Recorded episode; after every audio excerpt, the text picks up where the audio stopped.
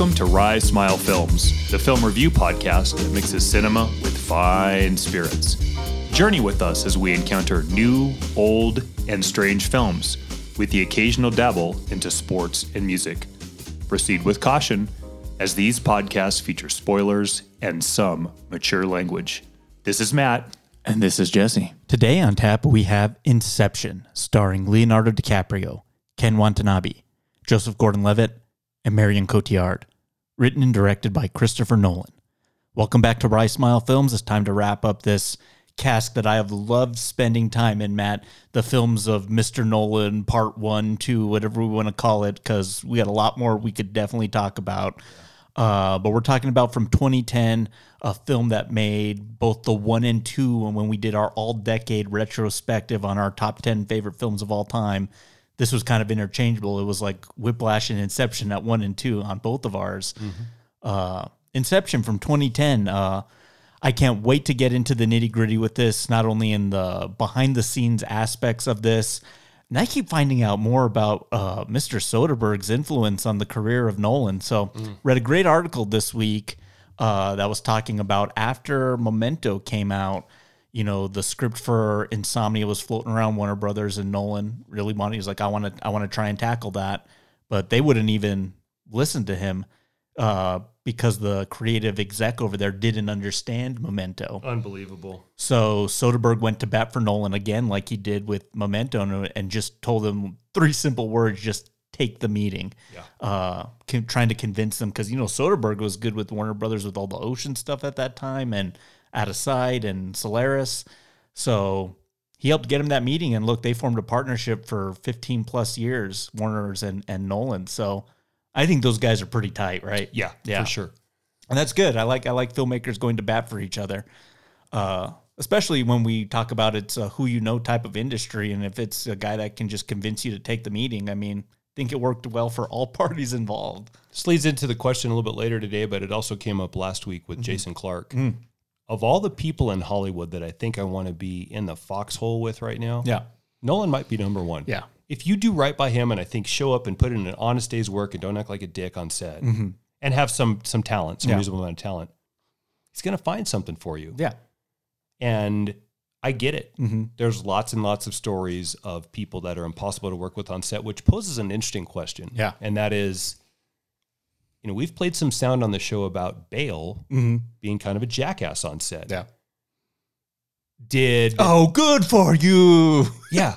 Did Nolan Rodman him insofar as what Jackson was able to do with the Bulls with Rodman? Yeah. Or did he get him under control or did he just say there's so much talent here, we'll let you go? My perspective of Bill has always been that guy is an actor first, movie star 2nd Like I think he really cares about the job and you know the in character work, losing weight, gaining weight. yeah.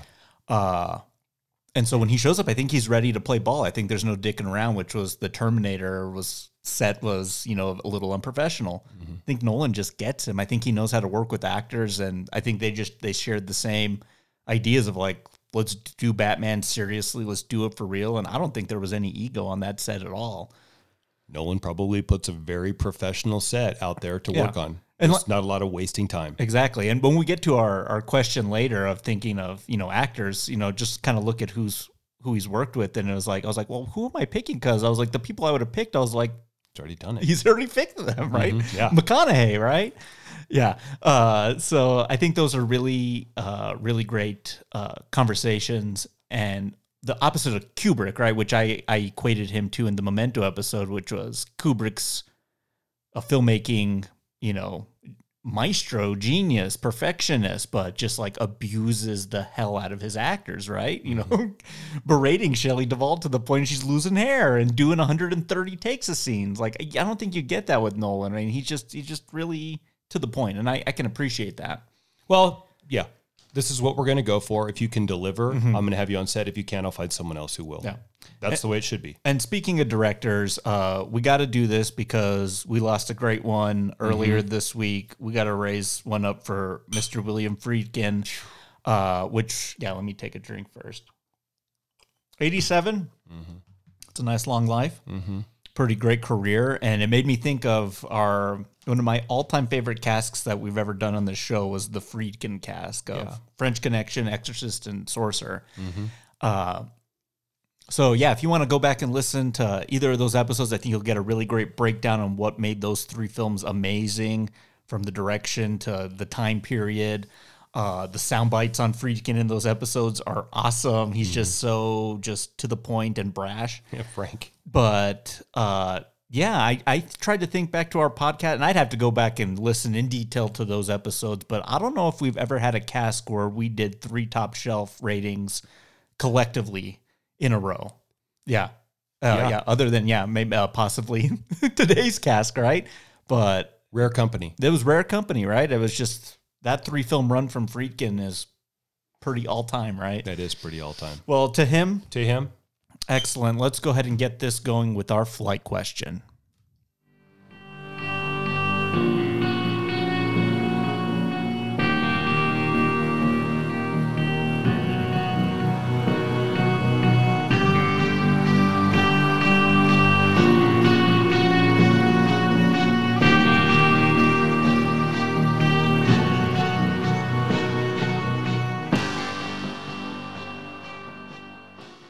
Alrighty, so the great thing about, and one of the many great things about this film that we'll get into is uh, the story, the screenplay. Hey, we've never talked about those things on this show before, but this screenplay is a little more unique than Oppenheimer and some of the other ones, right? In that it is, you know, written in speculation. We've done it before, but I think it's time for a review. Do you want to share with the audience what that even means? So it's not adapted from a previously created source material. Mm-hmm. So in speculation would be I have this idea, I'm not going to put it in novel or graphic novel form. I'm going to write the original story of this in the screenplay mm-hmm. version. Mm-hmm. So it can't be can't be based on an existing IP, can't be based on a book or graphic novel. Uh, it's not a remake, sequel, Video game. or video game, uh, or based on a real life event. Yeah. yeah. So Completely new. yeah, crafted within the pages of the screenplay. So, being that this is, you know, one of the, you know, better ones we've had in the 21st century, my question from the annals of film, uh, your top three f- personal favorite spec screenplays of all time. This was a hard question because every list that I got on, there were 15 more that I would consider. Well, anytime I thought I was like, just think of the films that are just immediately uh, void of the list. It's like no Godfather, no Psycho, no Vertigo, uh, no uh, uh, what you call no Exorcist, uh, based on a book. So many you know fantastic stories that you know come uh, uh, what you call from early forties. Uh, oh, it'll it'll come back to me, but yeah, once you start uh, Apocalypse Now, all these things that are coming from other types of material, whether loosely adapted or inspired by. yeah. Yeah. The challenge on this, right, is good writers don't tend to move into the screenwriting space. People that like to write like to write, mm-hmm. and a novel or graphic novel gives you a different set of rules that a screenplay doesn't. So I don't think a lot, well, I shouldn't say a lot. There's a lot of good ideas that don't make it to the pages of the screenplay first. They make it to short novel or part of something else, and then maybe you're adapted. So you're sort of hamstring, but when you look at the list, when they hit gold and the story works, then they work. And yeah, this was hard to come up with. So we'll go three, three, two, two, one, one. Yeah. At three for me, I don't know how this can't be on there, and it could easily be number one. Star Wars. Yeah. Um, you asked me again tomorrow, and this might be number one. The totality of films long, so there's a mm-hmm. lot of material to pull from here. So, Star Wars. Yeah, I mean, what else? I'm not going to get into why. It's it's Star Wars. New Hope, right? Sure. Not Phantom Menace. Right. it's just, mm-hmm. No, yeah, it's, yeah, amazing. Just and the fact that that all worked, right, mm-hmm. is the even bigger miracle at the end of the day. And, mm. and, you know, I read to you a couple weeks back the original scrawl of what it was like. Dude, who even knew what the hell that was? Yeah. And good thing he went back a few times to refine that. Uh, number three for me, a director we've never talked about on this podcast before, Mr. M. Night Shyamalan. Uh, number three is The Sixth Sense. How could it not be? Yeah. Kind of reinvented, you know, how we what we thought of ghost films, right? And then the twist. It it became about, you know, the next great twist and for him after that. But I think that story and that screenplay is so organic in the best possible ways from character, uh, suspense, and then culminating in one of the greatest climaxes we've seen in the last 30, 40, 50 years, right? Yeah. So that's a, I think you, maybe maybe you might show up on, on your list too, but uh, I got to go Six Sense for my number three. Great pick. Mm-hmm. That was in consideration to make the list, but that was certainly one of them. One of the key elements in the spec idea is the concept needs to be high concept. Yeah. So there's some general rules that go around that, and that's one pitch, you can see the whole movie. It appeals to a wide audience and it's unique. Add to that, oftentimes it's under 1 million in one location, which makes it almost impossible, that's that's the miracle. but we'll boot that. Yeah. This one I think is post 1980 the screenplay that most default to when you're studying beats it's really a, a staple in how to it's ghostbusters that's sold on on name alone mm-hmm. what's this movie about it's about a group of guys that Open a business catching ghosts. are terminators for ghosts Yeah. or ex, um, Exterminators. thank you Yeah. exterminators for ghosts Mhm. sold Yeah. sold Yeah. uh, any questions about that, go back and listen to like episode 13, 15, somewhere on there, because I think that's about where we did it. hmm My number two as well. Oh, shit. I think it's uh my number one. I think is a just number one, but I think I still Ghostbusters might be one of the finest screenplays ever assembled. And when you really break down how that story is structured, so efficient and how everything is introduced, the world, the inciting incident, the the the challenge, the antagonistical challenge at the end of the day, and Gozer and all that. Everything just falls right into place, and it's almost impossible to find. You know, Citizen Kane gets taught in the schools, right? Fine film, uh, fine screenplay, but man, Ghostbusters is more entertaining, and I think everything is just way more upfront. Uh, phenom- and you're like you're right. The high conceptness uh, of the idea, ghost exterminators for hire. Oh man, what could that look like? Right. yeah. I can't believe of all these films we have the same number two. Before we do these, we're going to have to get back to the days of saying what each other were, because we could put an honorable mention in there and Oh, I, I. I have a few, and we can talk about those honorable mentions. But one and one, yeah. Mm-hmm. Um, okay, Whiplash, number one. Today, again covered on the show. Uh, although I would say this, it's against the rules to use the movie that we would do today. yeah, This would make my list, yeah, this is on there. but against the rules. So I'm going with Whiplash. Great choice. Also previously covered. Yeah, Not going to spend too much time talking about it because we've already talked about that to death. Yeah, I mean, you could talk about it some more. I never get tired of that. Uh, my number one obvious pick coming from Mr. Jesse here, Alien. Uh, uh, Ron Shusett and Dan O'Bannon. Uh, Jaws in space, right? Let's do Jaws in space. Let's do Texas Chainsaw in space. Oh, we got this alien. How do we get it on board? Oh, it's gonna fuck one of the people. It's gonna have this gestating life cycle and the world they build in the world of Alien, from the truckers in space, the blue collar workers, how they wrote the characters as unisex and just go cast the best person, I think is genius. Uh, and I think nearly impossible to write that way, right?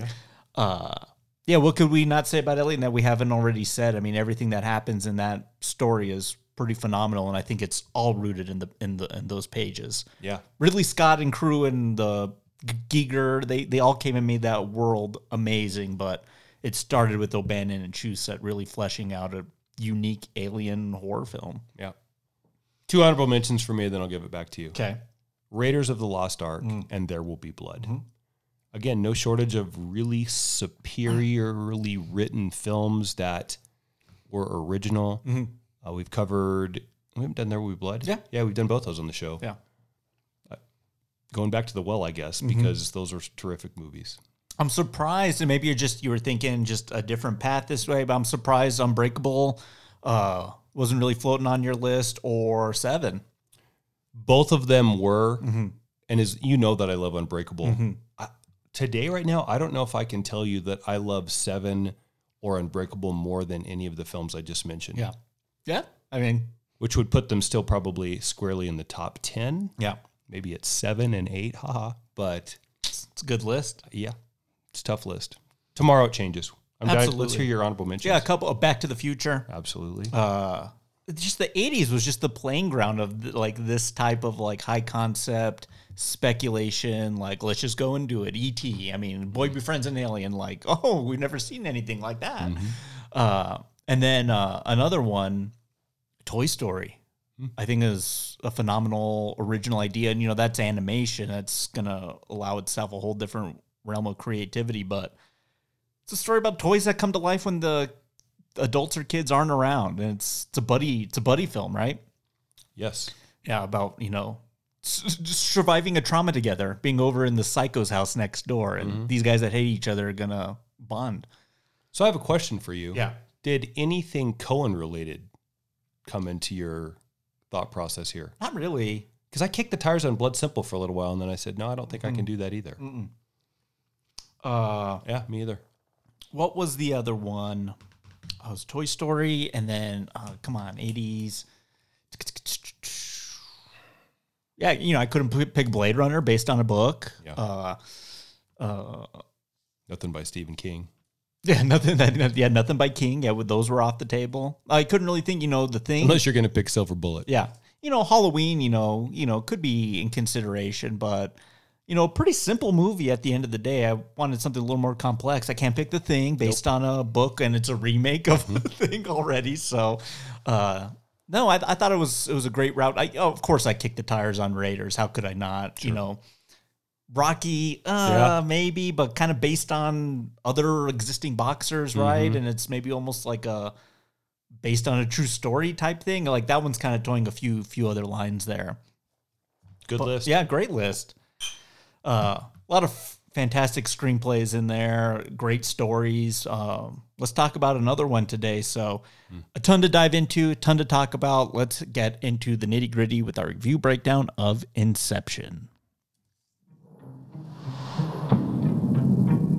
There's one thing you should know about me. I specialize in a very specific type of security subconscious security. You're talking about dreams.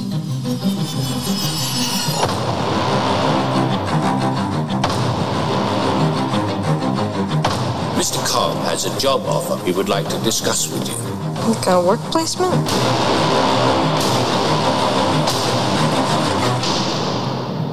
Not exactly. We create the world of the dream. We bring the subject into that dream, and they fill it with their secrets. Then you break in and steal it. Well, it's not strictly speaking legal. It's called Inception. Already.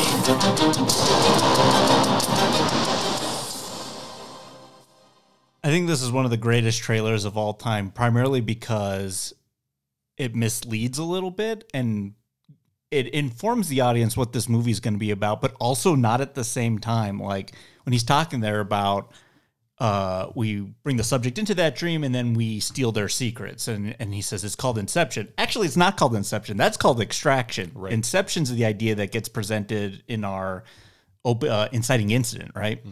Uh, so I think the trailer's job in this uh, particular example is just to show the world of possibilities of what this could look like. I specialize in a very specific type of security, subconscious security. We build dreams and bring people into them. We steal things. It's called Inception. Uh, you're creating all these different possibilities. And when you mention the world dreams, you know, think of the possibilities. Uh, the other reason I like that trailer is I don't think it really gives away the, the entire story like a lot of trailers tend to do today. That uh, trailer when we went to see uh, Oppenheimer for Gran Turismo, which I'm curious about, but I, I can wait, right? Yeah. I don't need to rush out to see that. That trailer showed me everything, whole that- movie. the whole movie, all the conflict, all the, the trials and tribulation. I essentially know everything that's going to happen there. Yeah, you do. Here, I'm more confused, if anything, but I think I'm intrigued. And I think if you're building in, uh, intrigue, success, and then I can go let the rest of the film happen when I'm there. What do you think about that? You think you think we're showing too much in today's trailers? Oh my gosh, yes. I, and I've been wanting to ask you too. We didn't get time to chat about it. What do you think of that film, if it comes out in September or not? Uh, with John David Washington where he's got to go. Uh, it, it's almost like Rescue the AI girl. well, it's like it's like the Mandalorian, but like if the Mando had to go extract Skynet. I'm kind of curious about that, but oh, I hadn't even heard anything about that movie, and the the trailer itself is intriguing, but al- also in kind of an uninformative way as well. It's interesting you bring that up. The more I see that trailer, the less interested I become. Uh, I know how that one plays out too Sure. already. Yeah, the trailer is a tricky art, isn't it? Uh, you almost don't really want the trailer, in my opinion, to give nothing more away than maybe the midpoint in the film. Gran Turismo is a perfect example. I- don't really know if people are super familiar with that story and could probably walk in and be rather surprised with how the story unfolded. What they show you on there is okay, he wins the game, he becomes the top gun of the Gran Turismo class. He starts training. he starts training, he sucks. he wrecks his car. He wins. he gets the final showdown on a track that he's raced in the video game 50 times. and then we win and head off into the sunset. Like, maybe, maybe we don't need to see it. No, that's the movie. It's a, and it's a pretty simple concept, I guess. Um, yeah, the trailer thing, man. Well, we've talked about that, not this direct way, Mm-hmm. but how I'm not going to watch any more trailers. We did that with Doctor Strange. yeah, because I don't want to see the whole film, and they just keep doing it. yeah. And they make them Why? they make them exciting. They put fun music in them that gets me all jazzed and makes gives me goosebumps. But I think you could take a, a trick out of this book, which is essentially jumbling up the information, presenting the world, and getting people hyped to see your concept versus telling them the whole story. Uh, and that's got to come from Nolan, right? Like, I'm not going to spoil my entire movie before you come see it, right? You got to come experience it in the theaters. So, going into the see this movie for the first time in 2010, uh, in July of 2010, I kind of knew what I was in for. I knew who the director was. He had made Dark Knight. Uh, I knew it was about dreams and dream thievery. But other than that, I was like, come what come what may be, right? Do you remember the first time you saw this in theaters? I would imagine, right? Yeah. yeah. Summer of 2010, 2010, yeah, July 2010. July release. Yeah.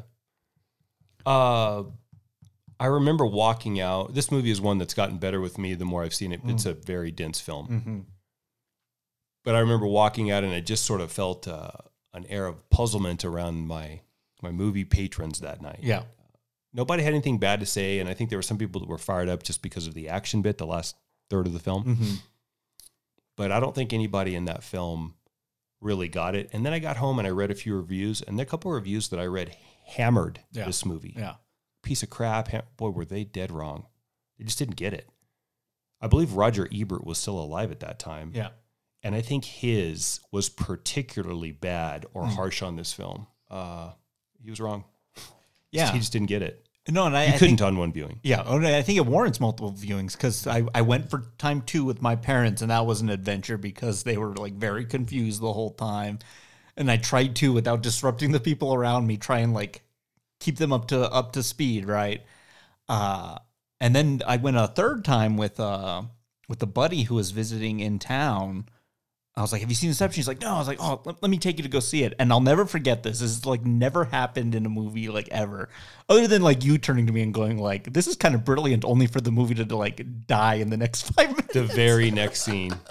But he turned to me. It was about halfway through. I think it was right before the rotating hallway bit, and he just turned to me. and was like, "Jesse, this movie's fucking amazing." And I was just like, he got it. He like just the, everything they were doing, all the high ideas that they were doing, were playing with him, and he was just like. I can't wait to see where this keeps going. Oh, we keep going to another dream. Oh man, amazing! Sign, buckle me up. Uh, and I thought it was really just really genuine film experience. And you're right, this one gets way better with each viewing. And I pick up on things all the time. Like one just observation I've had is uh, Leo's character Cobb, Dom Cobb. In the dream sequences, he's wearing his wedding ring, and every scene in reality, it's gone. Mm-hmm.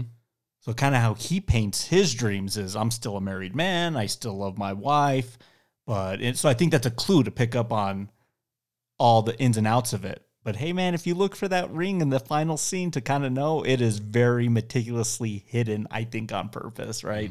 So it's hard to and we'll get there, but just those little details, right? In Oppenheimer, missing the the the the Argento killer in the bathroom. Right, yeah. Just all the things that you make because you're just so just overwhelmed with the sensory experience of it all. And I welcome that. I I I- I don't think a lot of films can exist on just one viewing. Uh, sometimes you know we see something we're like, oh, I'm good, right? Like Sure. Dial of Destiny, like I think I'm okay.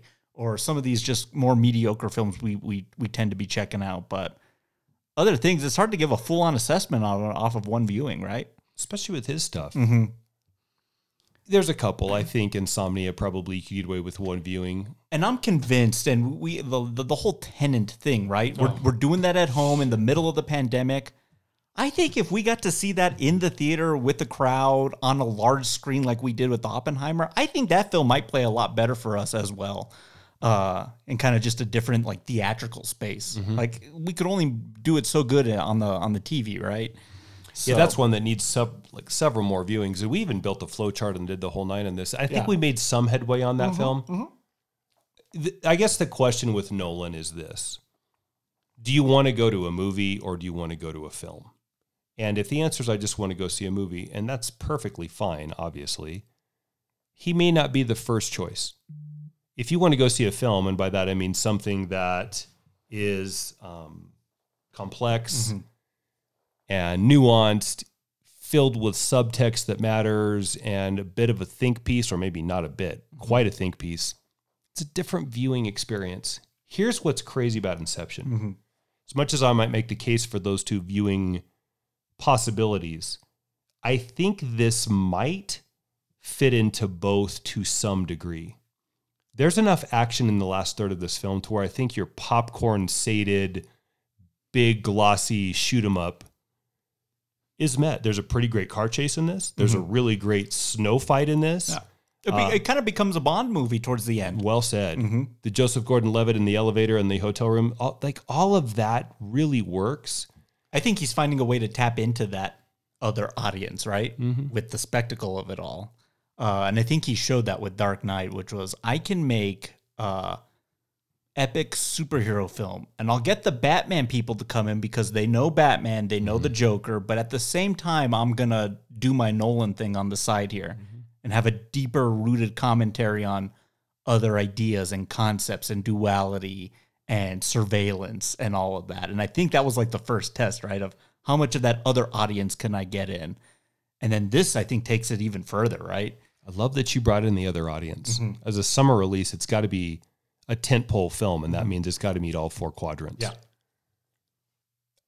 This movie does that. Uh, at, at its core, this movie is a reverse heist movie, mm-hmm. but still a heist movie. So, but instead of stealing, it's it's implanting, but it's still a break in and heist in order to do so. But along the way, there's a couple moments of comedy that lighten it up, and there's a very noticeable and genuinely troubling and complex romance in this film. Yeah.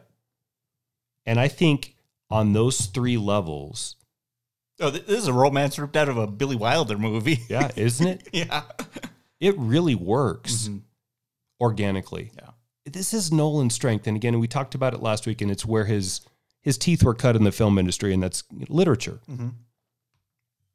Christopher Nolan, more so than anybody working today, and this might be a hot take, and maybe more so than anybody ever, understands how to manipulate story in a way that gets the most enjoyment from the audience. And in order to do that, I respect this tremendously about him. Mm-hmm. You have to know how your characters will play in any scenario over and over and over. And I mean all of them. Yeah. So like the the little rudimentary process that we go through, the casting couch as we call it, as we build characters and design traits. Yeah. Wants and needs. It's arduous and it mm-hmm. can be painful and that sometimes takes half as long as coming up with the script. Yeah. But you have to do it otherwise you have hollow stupid characters. Mm-hmm. Christopher Nolan to me seems to take that that labor and excel in it because he really really enjoys it and you can tell even his villains are really likable characters even his secondary villains Yeah. Stephen Crane in the Batman series or Jonathan Crane in Yeah. the Batman series, Cillian Murphy. Yeah. barely after the first film is present, but has a big role in there nonetheless. Mm-hmm. Yeah. And it's interesting as this executioner judge. He, And I think he can do it a couple different ways too. Uh, this whole Nolan rewatch that I've been doing, you know, in preparation for Oppenheimer, now we've done it. You know, Dunkirk is such an interesting little experiment too, because I think plot wise and character wise, that is a very simple story and simple characters. Like you don't know a lot about their wants and needs other than to get the fuck out this beach, right?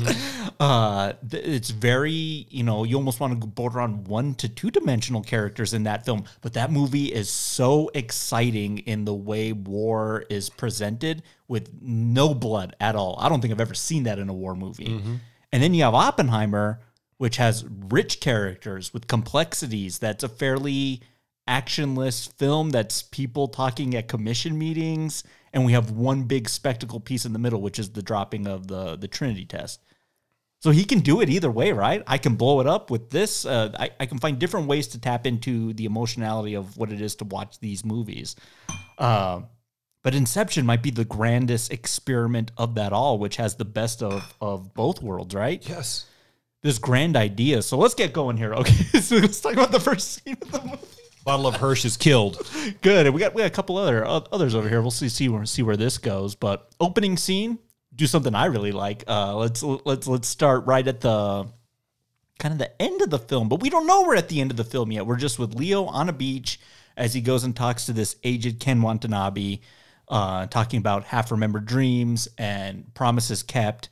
And then we kind of smash back to the present. I would imagine is how you would write that. Uh, and it's this kind of pitch meeting, which the coolest thing I've ever heard about this film is Nolan's kind of said that the characters in this and the nature of the story is almost like a filmmaking team. Like mm-hmm. Cobb is the director, Arthur is like the the cinematographer, Ariadne's the production designer, Cillian Murphy's the the talent. He's the or no, Eames is the actor. Uh, and he, this is the pitch meeting, right? This is let us show you what we're capable of doing, and if you hire us, then you can you can pay us to do do whatever. So it's like a test, right? And it goes very poorly for them. Uh, Cost Lucas Haas his life. oh gosh, Lucas, yeah, what happens to that guy, right? He's pitched off that building, doesn't he? I don't know what happens because you know Saito has a line of like, "What are you going to do with them?" He's like, "Nothing," but I can't speak for Cobol Engineering. Dude, they're killing that guy, right? Yeah. Uh, but I think this is a great showpiece to show the nature of the story. So you're getting in late, you're learning all these concepts. What's Mal doing here? The nature and gravity of the dream being affected by the action a layer above, right? The vibrations, the stuff shaking. Uh, and then just to show off the spectacle of what this film's going to look like. Uh, what do you think of this? This is the opening scene of our film here. I, I have a lot, but let's do this right now. Let's call this going back to Endgame a little bit. Let's call this right now, the, this reality that you and I are in, present awake state. Let's call this A, Okay. just for discussion through the the, the the show today. You are tackling what mostly in Hollywood is a no no, and you can't make a movie and finish it with it. It was all a dream. And I love that Christopher Nolan middle fingered that mm-hmm. and said, "Want to bet?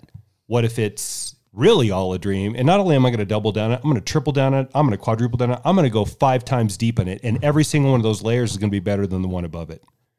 So, what is ever happening in A is important in so the effects that occur have large geographic or seismic roles in B. Seismic is the word. Yeah. What's troubling though, most of the action in A is from the supporting cast because the main people in A, in order to get to B, are asleep. Mm-hmm.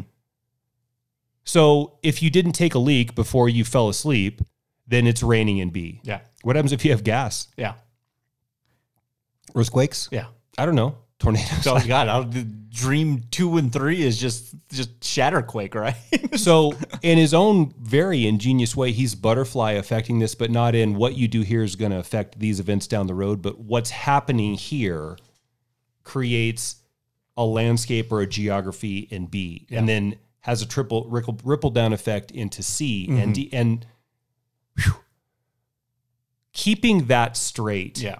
just from his point of view, just keeping that straight and knowing how what happens in A is going to affect B and C and D is a monumental endeavor, not to mention all of the stories that are simu- simultaneously existing in each subsequent lower level. Yeah, inner the intercutting of it all. Um, I think you asked me, what do I think of that? I love that it helps the viewer recognize how important what is happening in A is, mm-hmm. because that's where our our reality exists. Mm-hmm. No totems needed. We are really ha- doing this right now. Yeah.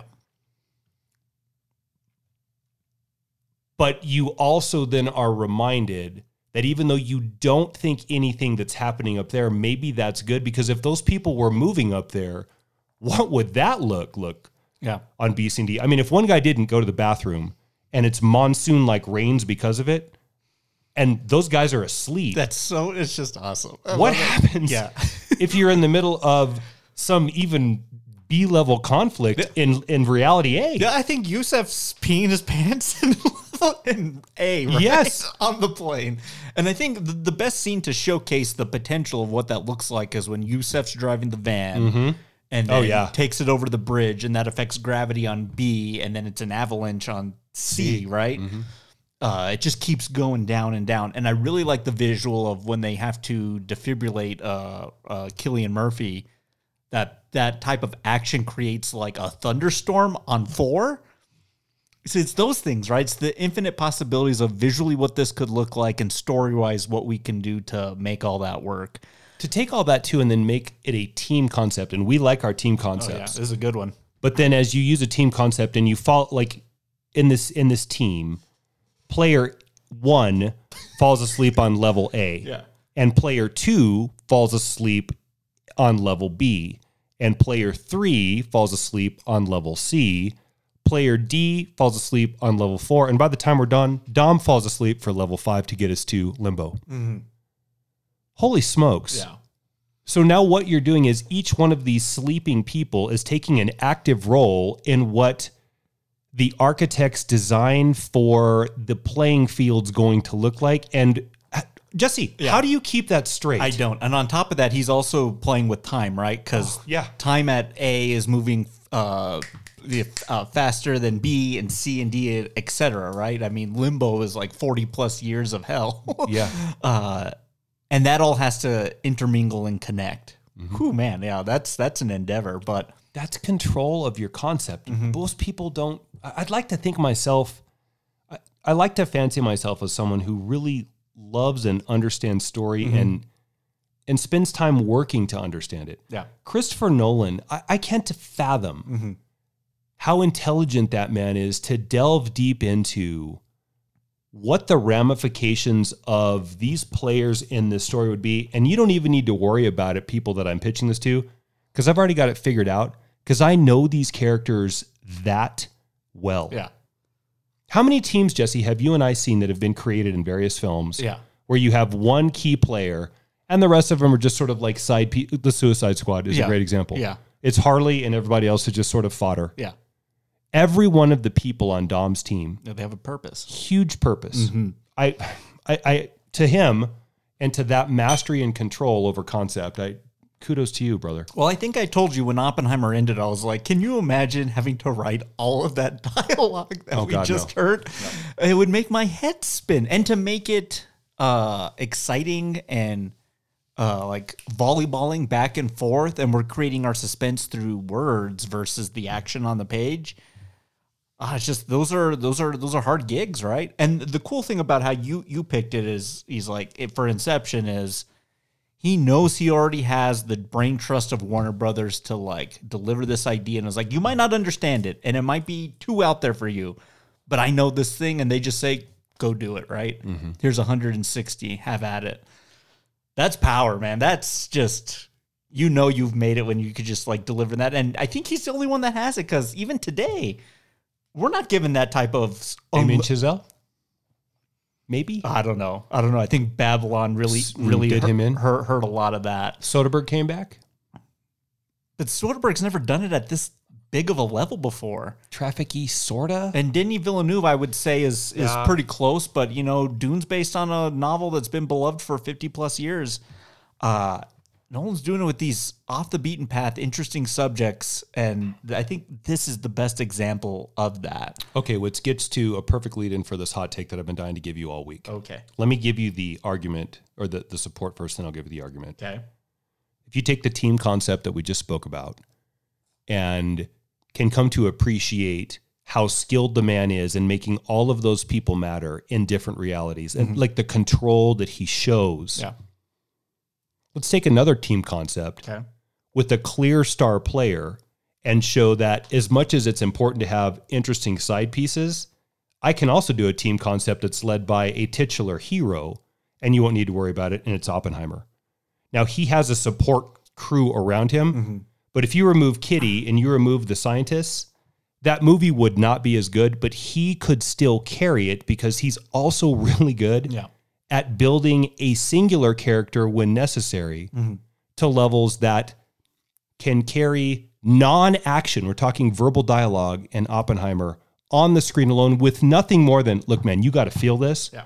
Because the weight of mankind is On your shoulders. on your shoulders. And mm-hmm. when you push that button, I need to feel mm-hmm. the distress through every fucking bone in your body. Can you do that, Cillian Murphy? I know you're not Daniel Day Lewis. He's retired. Can you do it? yeah, he can. He did- Because he's under such direction and he let and helped kill he um, Nolan helped Cillian Murphy understand that character. And he maybe Cillian Murphy read the book. That's not going to be enough. yeah. So what I'm saying is you have two completely different models with the same general idea. That's team concept. The team at the team at, at the Trinity site or Los Alamos and Dom's team, Inception team. And they both work masterfully well in two totally different spaces. Here's my hot take. Yeah. He's the best director working in Hollywood in the last 20 years. Because we can argue since Ott till now, it's been mostly garbage. Yeah. He's the best. I might go 30. I might go. Really? You might go back to 1990? Yeah, to, yeah, till yeah, like when I was born, right? Uh, because think of who else was playing. Paul Verhoeven is really upset at you right now. it sure he is, but you know you got Tarantino in there, and th- Okay. that's a different type of filmmaker, right? He smokes Tarantino, man. yeah, uh, Cameron. You know, I think he's he's kind of trumping what, what what Cameron's really doing too. Uh, as much as he's kind of tapped into zeitgeisty films as well. Oh, I'm with you, man. You're not going to get no argument from me. I've been preaching this since 2008 when I've been, seen the traits of this this particular filmmaker. Well, you just jumped into it. You just did a full rewatch of his of his filmography, didn't you? It's remarkable. it's how he's done it so many different ways, uh, independently with the big spectacle superhero trilogy. This film, uh, high science, science fiction with Interstellar, war pieces. Uh, he's done it several different ways, and let's talk about this too. Is you know on the podcast, part of the fun of I think the research is let's see if I can find the dirt on this production. Like think of something like you know Apocalypse Now or like or like all the drama with some of these Popeye. some of these films, right? Yeah. Where eh, they're they're drunk or they're behind, they're going over budget, behind. Someone schedule. died. someone something someone died. Yeah, uh, Treasure. Yeah, Twilight Zone the movie. Right. Oh, We have all this chaos on our sets, and with Nolan's films, I have never heard the film ever going over budget, being done when it's supposed to be done. No on-set drama. It's just a well-oiled. We're here to make a, a movie, people. Which speaks to maybe the man's a tyrant, mm-hmm. except everybody that works with him can't wait to get back in the saddle with him and go again. So he's not a tyrant. What mm-hmm. personality trait, what directorial skill, and I don't mean story wise, I mean social mm-hmm. relationship wise, what has that man mastered? Yeah. And why isn't he running for some political office that matters? yeah, I'm just- I was just gonna say, I was like, his leadership skills are fantastic. Second to none. right? I always every time we talk about this, I think back to Lily Tomlin. Yeah. And Paul David, Thomas no, David O. Russell. David O. Russell. Oh, Jesus, right? You yeah. have to play that sound again sometime. But Yeah. Yeah, none of that's really happening. Here. I bet Paul Thomas Anderson's impossible to work with too, by the way. But yeah, you meant Yeah, O. Russell. perfection. Yeah, he, him and uh, Burt Reynolds clashed mightily on Boogie Nights, right? Yeah. Perhaps uh, it's a prick, but yeah. Exactly. So Turd Ferguson. No, I'm with you there. Yeah, just yeah, the the sheer professionalism of just getting the job done. I yeah, you got to respect that, especially when you hear all these stories of just just the chaos on film sets. And I, I've never heard that with with one of his, other than like COVID getting in the way, stopping the release of this movie. Right? As much as it did, though, mm-hmm. think about that. Okay, this is another case for the greatness of that man. Yeah, COVID didn't stop Tenet. yeah. Still came out. Still came out. Mm-hmm. He did- still held to the expectation that he set Yeah. and met. Mm-hmm. You know, the the common old phrase is um, under promise and over deliver. Yeah. I don't know if that's even applicable to him because I think he promises not under. He's going to like I'm giving you something awesome. And then the awesome is far more awesome than you thought it was. Yeah. It's spectacular. And when we talk Is about spectacular better than awesome? yeah, Okay. we need to. We'll talk about the Mount Rushmore of filmmakers towards the end of this episode. But our big knock against someone we really appreciate and admire is Alfred Hitchcock for his just advancement of the medium and story and suspense and whatnot. But what's the one thing with Hitchcock that we just always lament of just being like, God, not as good as it could have been? Endings. The end of the movie. Dude, Nolan knocks the endings of his film out of the park every time. Mm-hmm. This film is no exception. And that ending of Oppenheimer just leaves you just like, oh my God, I guess I'll go exist as a human now, right? And just could pontificate on the possibility of a what if scenario. But that goes to Tenet, to, to Dunkirk, to all these other films, even Memento, ending in the middle of the film, right? Yeah. Uh, the guy knows how to leave you on a high note uh, and thinking about the concept. So, Let me get us back to story for a minute. So, some things happen, and essentially, we get the premise that is Dom and his team are hired to get Cillian Murphy Fisher to dissolve the family business so that this energy conglomerate won't turn into this cartel that would be essentially bad for all of mankind. So, where we have a team that is really good at stealing pieces of information from people's subconscious or dream states, we're going to do the opposite now. And it does make sense if you could steal it. Why couldn't you implant an idea in there to get it to grow to fruition in real world time and in A that would change what seems to be a disastrous outcome down the road? yeah.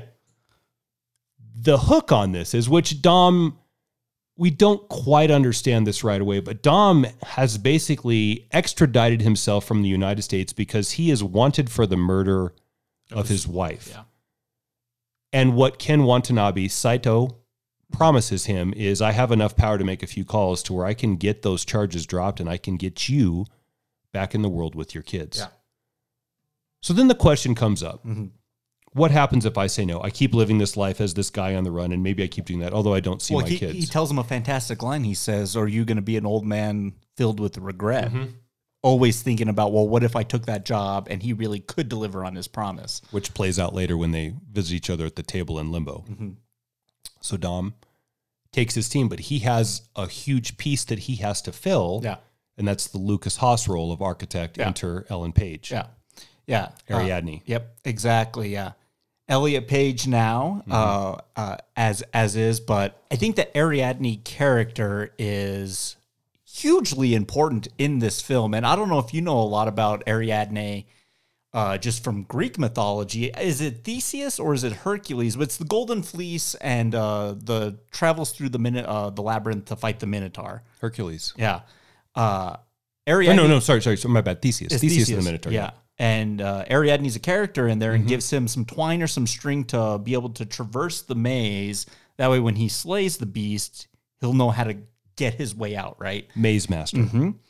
Yeah. Same role in this team. Yeah, maze master, maze creation, maze navigator. Mm-hmm. Uh, this is the cool piece, and I like how it's equated to like production designer uh, in the the the filmmaking aspect because uh, she's putting together the the different layers and the the scapes of what you can do with reality and the dreamscape.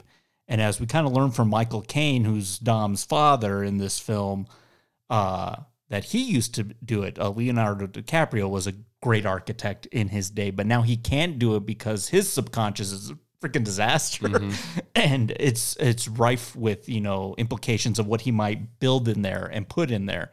So he needs a fresh, unaltered mind that doesn't have access to his past. Uh, and we get some really cool scenes here of them at like a Paris cafe, and it explodes and blows up. Uh, Buildings folding on top of Oh buildings. gosh, that that, that image, the the, the the the the building just like kind of like like a tabletop just folding on top of itself, thinking like, gosh, we could Doctor Strangey, right? Yeah. I mean, Doctor Strange really takes that concept and, and runs with it in a a more fantastical way, but that it's that idea, right, that we can manipulate the environment uh, around us. Now, a, a couple important things uh, in here as we're assembling our team, and you know, I love team assembly. You know, Oppenheimer had great team assembly sequences. Uh, we got to get Ariadne up to up to speed on what she can add to the maze. So, like Penrose steps of like just infinite paradoxes of ins and outs of that could work to our advantage and build the maze and then the the introduction of the totems right? How do you know you're in reality? Because can you imagine? Like I, the, this is the great thing about inception is the world in reality a is very fascinating yet we don't spend a lot of time s- talking about what this near future looks like. This is a reality where we can go into people's dreams and steal things. Yeah. and we got that great scene in Mombasa where you just have people that like are a, strapped to a homeless people strapped to a dream machine because this is the only way they can sleep. Yeah. What does the world in A truly really look like? Very interesting there. But we don't we don't spend a ton of time with that because it's, it's a mission movie, right? Right. But yeah, what do you think of all that? What do you think? You know, we're setting roles of the the, the players around uh, what's going to take place here from a story's perspective. You know, we love the teams, we love the creation of the teams. Like, how do you think Nolan, you know, is able to kind of piece this together here? It's great because what he does is we enter as we get introduced to the team hmm. and come to understand the roles, then we're learning about the process that is very complex at the same time. So not only are we learning who Eames is, and we're learning what Dom does, This we're is learning this is my introduction to Tom Hardy too. Was Yeah. this film? Yeah. I was like, who is that guy? is that? That's Bane. exactly. Sooner or yeah. later. Yep. So as we're seeing the role that these guys play in this, they're doing a really good job showing and telling of how you construct these dreamscapes that allow you access to the idea or piece of the subconscious you want to steal with an active protagonist. That's not completely unlike Mr. Smith in that you can kill a million of them and there are millions more because they're just projections from your subconscious. Mm-hmm. But it's important you know, every movie that's going to have some action needs a stormtrooper. We need something to fight so we can watch these sequences unfold that allow you to really play in the surreal the way dreams do. So you're getting a tutorial on levels B, C, D, and E. You're getting to know the characters and how important they are, whether you are the chameleon or the architect.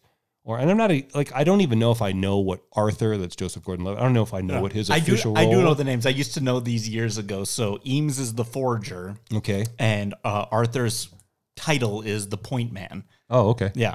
Which makes sense. He runs point in level two, right? Yes, it's he just does. like making sure everything doesn't go to complete hell, which it almost does. So then what's Dom? So he's- he's he's the Because if he's not the point man, the point man who's troubled with images from his past, so he can't be the point man anymore. Give me a first second. guy off the bench, Yeah. six man. yeah. There you go. Uh, let, let me pull it up real quick. Uh, vamp for a second while I'm looking this up. Yeah, so the audience is going to get introduced to a really complex concept in a relatively quick period of time on multiple levels through the characters and the way they play in the dream space. His role is technically the extractor. Okay, he's the thief. Yeah. Okay. Cillian Murphy is the mark. Yeah. Uh, Marion Cotillard is the shade. Yeah. Or the femme fatale. And- And, then uh, uh, Ken Watanabe is the tourist because they keep telling him like, dude, you can't come with us. But he, he keeps saying, I must protect. I need to make sure you guys are like on task, right? Mm-hmm. Because I saw what Lucas Haas and all the things he did, right? So he kind of tags along and just, yeah, it's troublesome from there. So add to all this is a time element because Oh, what's and, happening. And, Yusef, the chemist. Oh my bad. Yeah, the guy who's let get you to sleep long enough so you can carry all this out. All of this training for Ariadne and for us has to happen relatively quickly because Fisher's father's about to die, and once his father dies and Fisher takes over the business, he can do whatever he wants to Over. Yeah. So set the fuse on the bomb and let it burn. We know they have to go quickly in this because there's days Yeah. before So- so Fisher dad is dead. So we got to build quickly and we got to plan efficiently. And I love that exchange of how do we inception an idea which is like a huge corporation and your inheritance? How do we convince someone to dissolve that, right? And make it think make them think it's their own. oh yeah, yeah. Talk about a tough order. Uh, but they they come up with a pretty great idea, which is, you know, positive catharsis trumping negative catharsis. So mm-hmm. let's not destroy his relationship with his dad and just have him be bitter. Let's repair that and have him be a, a legacy of crafting your own path forward, right? Mm-hmm. And if we can kind of create that idea through some sort of family repairing father son relationship, which the genius of this idea is that it's in the dream and in reality, Pete Postlethwaite probably didn't feel this way about his son, right? Yeah. It's just the idea that they're implanting is so simple at the end of the day. It's this little pinwheel that they're going to make make happen of this idea of he wanted me to be my own man, right? But the the path to get there around it is so grandiose and extreme and extravagant. It, man, I'm here for every second of it. Mm-hmm. I'll tell you the two moments when I knew I was like, oh, I'm a, I'm in the the middle of greatness right now watching this film. We're not there yet, but we're, we're getting there. So I guess we'll jump to the heist or the inception, right? Yeah, so well, I think there's a pretty pivotal scene that takes place before the inceptioning uh, flight, and that's Ariadne Oh, goes in Dom. goes into Dom's dream, which is Dom's just dreaming dreaming in this elevator of regret, right, or elevator of past memories. Which is playing on the beach with his wife and kids. You know, the moment when, you know, he leaves, all these different moments in time are like floors in an elevator, right? Genius. uh, and she gets a real good snapshot onto how fragile this this guy's uh, mind is really. Uh, I'm gonna play the clip here.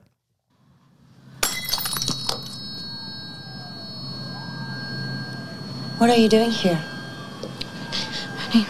I know who you are. What are you doing here?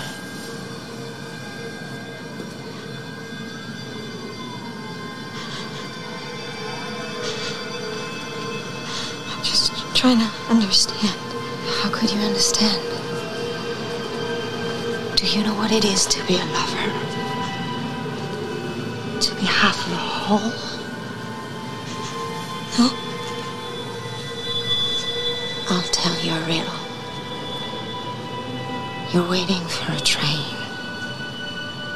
A train that will take you far away. You know where you hope this train will take you. But you don't know for sure. But it doesn't matter. How can it not matter to you where that train will take you? Because we'll be together. How could you bring her here, Dom? What is this place? This is the hotel suite where we used to spend our anniversary. What happened here?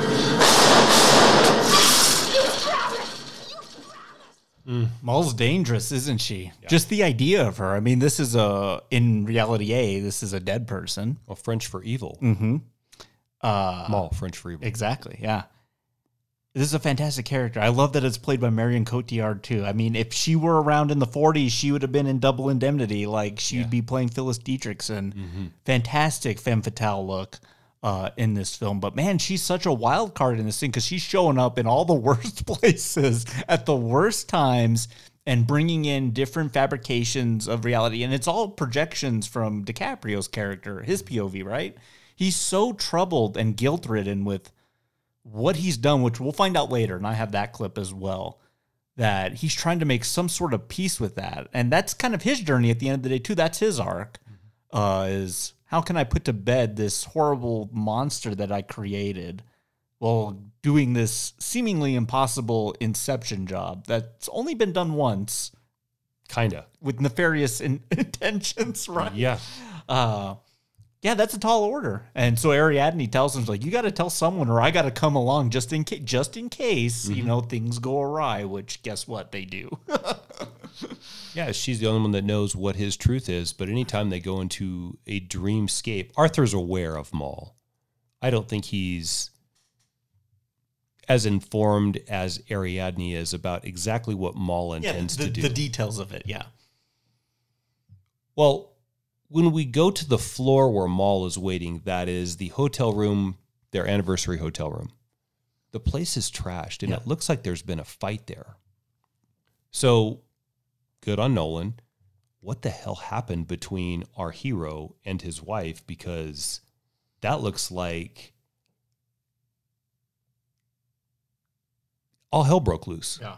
and not to turn it into Godfather with Connie and Carlo, but it's not far from it with the wreckage that's around the broken plates. Mhm. And then you get Mal, and there's that great moment. It's just, it, and it's just Cotillard doing a good job when she looks over her right shoulder when Ariadne shows up, and you're just realizing that you are in the presence of something that wants nothing positive to do with you. Mhm. Sinister. Almost ghostly, right? Femme fatale, but to the level that it's yeah, like demonic. Okay, so Uh, Where's Marion Cotillard been the last couple of years? I can't Yeah, tell don't you know. the last film I saw, or maybe it was that Allied with uh, Brad Pitt. Yeah. Uh, but really, she's really good here. So we get a bit of a snapshot into what he's wrestling with, which is the demons of his deceased wife. Now they don't give you too much yet; they give you enough to keep you wondering. We're going to get the full fleshed Oh, out yeah, version of what happened in this relationship. Mm-hmm. But how could something that Cotillard, this beautiful woman, be so wicked, and then see Dom so troubled by it? Yeah. knowing that anytime he goes to B or C or D, she's coming along because he can't control his subconscious. That's why it's a subconscious. He can control her in his conscience most of the time, although there's a couple moments where she sort of crops up or the kids crop up. Well, she shows up in that great scene too when you know they're at the Paris Bridge, and he's like, "Don't create memories from real places, only ideas of it, because you won't be able to tell the difference if you're dreaming or if it's A." yeah. Uh, and she shows up like Alex Forrest in Fatal Attraction with a knife and stabs Ariadne. It's it's remarkable just how horrific it could potentially get, how bitter she is as a subconscious projection, not even as her real person. Well, that's weird because I think he's projecting Yeah. that she's jealous. and angry. Yeah.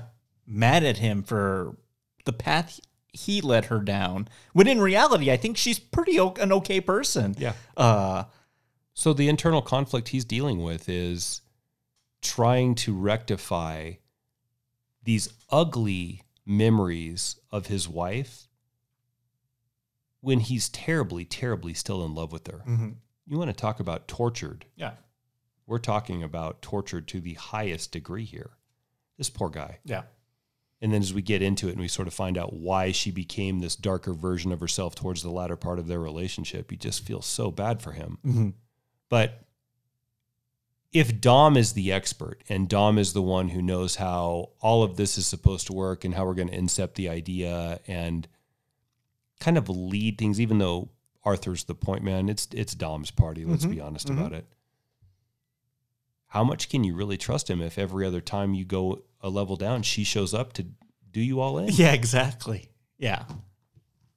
So we get to the inception of it all. So Pete Postlethwaite, uh, Cillian Murphy's father, he dies. So they're going to have the funeral in LA. I think it's, is it uh, Sydney to Los Angeles? So we got, what, an 18 hour, 10 hour flight? Oh, man. Yep. I don't I don't know if I could do a 10 hour flight, man.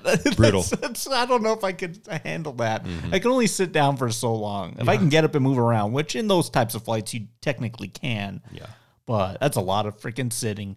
Anyway, so Saito's bought out the whole airline. He pulls a Bruce Wayne. He's just like, oh, I bought the airline. And the Russian ballet. Exactly. there you go. Oh, I bought this. Uh, this the, owner shouldn't mind. Or I own this restaurant. Type of type of scenario. But you know they have to buy out the stewardess. They have to like have someone who can hit the button for them. She's got to kind of be on it at the base minimum. Uh, and they make you know acquaintance with Robert Fisher. Re- May her father rest in peace. Before they knock him out, and then we're going right into Yusuf's dream, which is level one, uh, which is cityscape. Uh, Rainy cityscape. Ra- rainy cityscape. And it's only raining because this three, four glasses of champagne this guy had before the flight took off. I think he's a nervous flyer, but that weak bladder affects level one, right? And the level one goal, let's make sure we're clear on this, Mm-hmm. is to kidnap Robert Fisher, right? All of this has to do with helping Robert Fisher come to his own conclusion Yeah. about not dissolving this company, which again, they want to do it positively with the pinwheel. Yeah. But in order to get into the safe, mm-hmm. which is going to help this guy create this this sub Idea. Yeah. this sub idea in his subconscious that it's all his, we have to come up with this impossible code. Yeah. So the first step of that There's is- no yeah. code, though, guys. There's no lock. That's the thing. There, mm-hmm. there's no there's no vault. It mm-hmm. doesn't exist. Yeah. Go ahead. You know, so yeah, the, the the goal is to kidnap him and then first play, you know, bring the uncle into the fold. Uh what the fr- it's Tom, Tom Bar- Berenger. It's Tom Berenger. I can't remember the character's name right now, but it's yeah. We're gonna I'm gonna use this good relationship that you already have now, this confidant that you have, to kind of start whittling down, you know, what your dad really intended, laying the foundation for the seed, which was there's an alternate will that uh, supersedes the actual will that dissolves your inheritance and lets you go forward own path. And at first, Cillian Murphy's like, what a slap in the face. Uh, an alternate will that like takes away everything that was left to me. He didn't want this for you. He wanted you to create his own. So they're starting there, right? And then in level two, it's genius because they kind of take that idea, flip it on its head, uh, and kind of get him more involved in what the dream aspect is. But this level one stuff is awesome. And this was the part where so rainy cityscape, we're getting in the cars, we're stealing him. And the moment I knew I was like, oh my God, this movie is just gonna be amazing. I'm already on board. But when that train comes through the middle of that cityscape, and we're gonna find out what the what that train actually is later. But when you watch it visually, I'm like, Nolan like somehow got like uh, a train with like 15 cabooses long down a city street. Wild, right? And I'm like, w- the possibilities. And think how you dream, right? You know, if you're having a nightmare, you try and not. At least this is how what's happened to me is like, don't think of that like thing. Don't think of spiders. And what happens? Like spider shows up. Like mm-hmm. when you put it out there, it appears. So because he's so troubled and guilt ridden with this past incident, oh gosh, like oh, that, that I shouldn't have done that train thing. Oh shit, I just brought a train into the dream here. And here it comes and nearly nearly takes them out. And Ariadne's like, this wasn't part of the design. And he's just like, oh my God.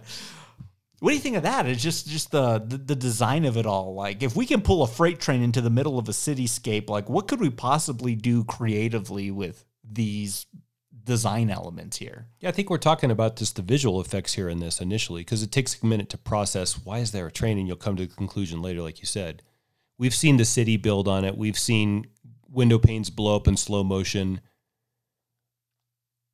All of that makes sense to me because when we have dreams, there is no matter, there is no weight, there's no time and space. There's just these random things that show up, and we like that's why we tell these jokes. Got to tell you about this dream I had last night. Walking to the blah blah blah blah, mm-hmm. and this rabbit showed up eating yogurt. You're, what?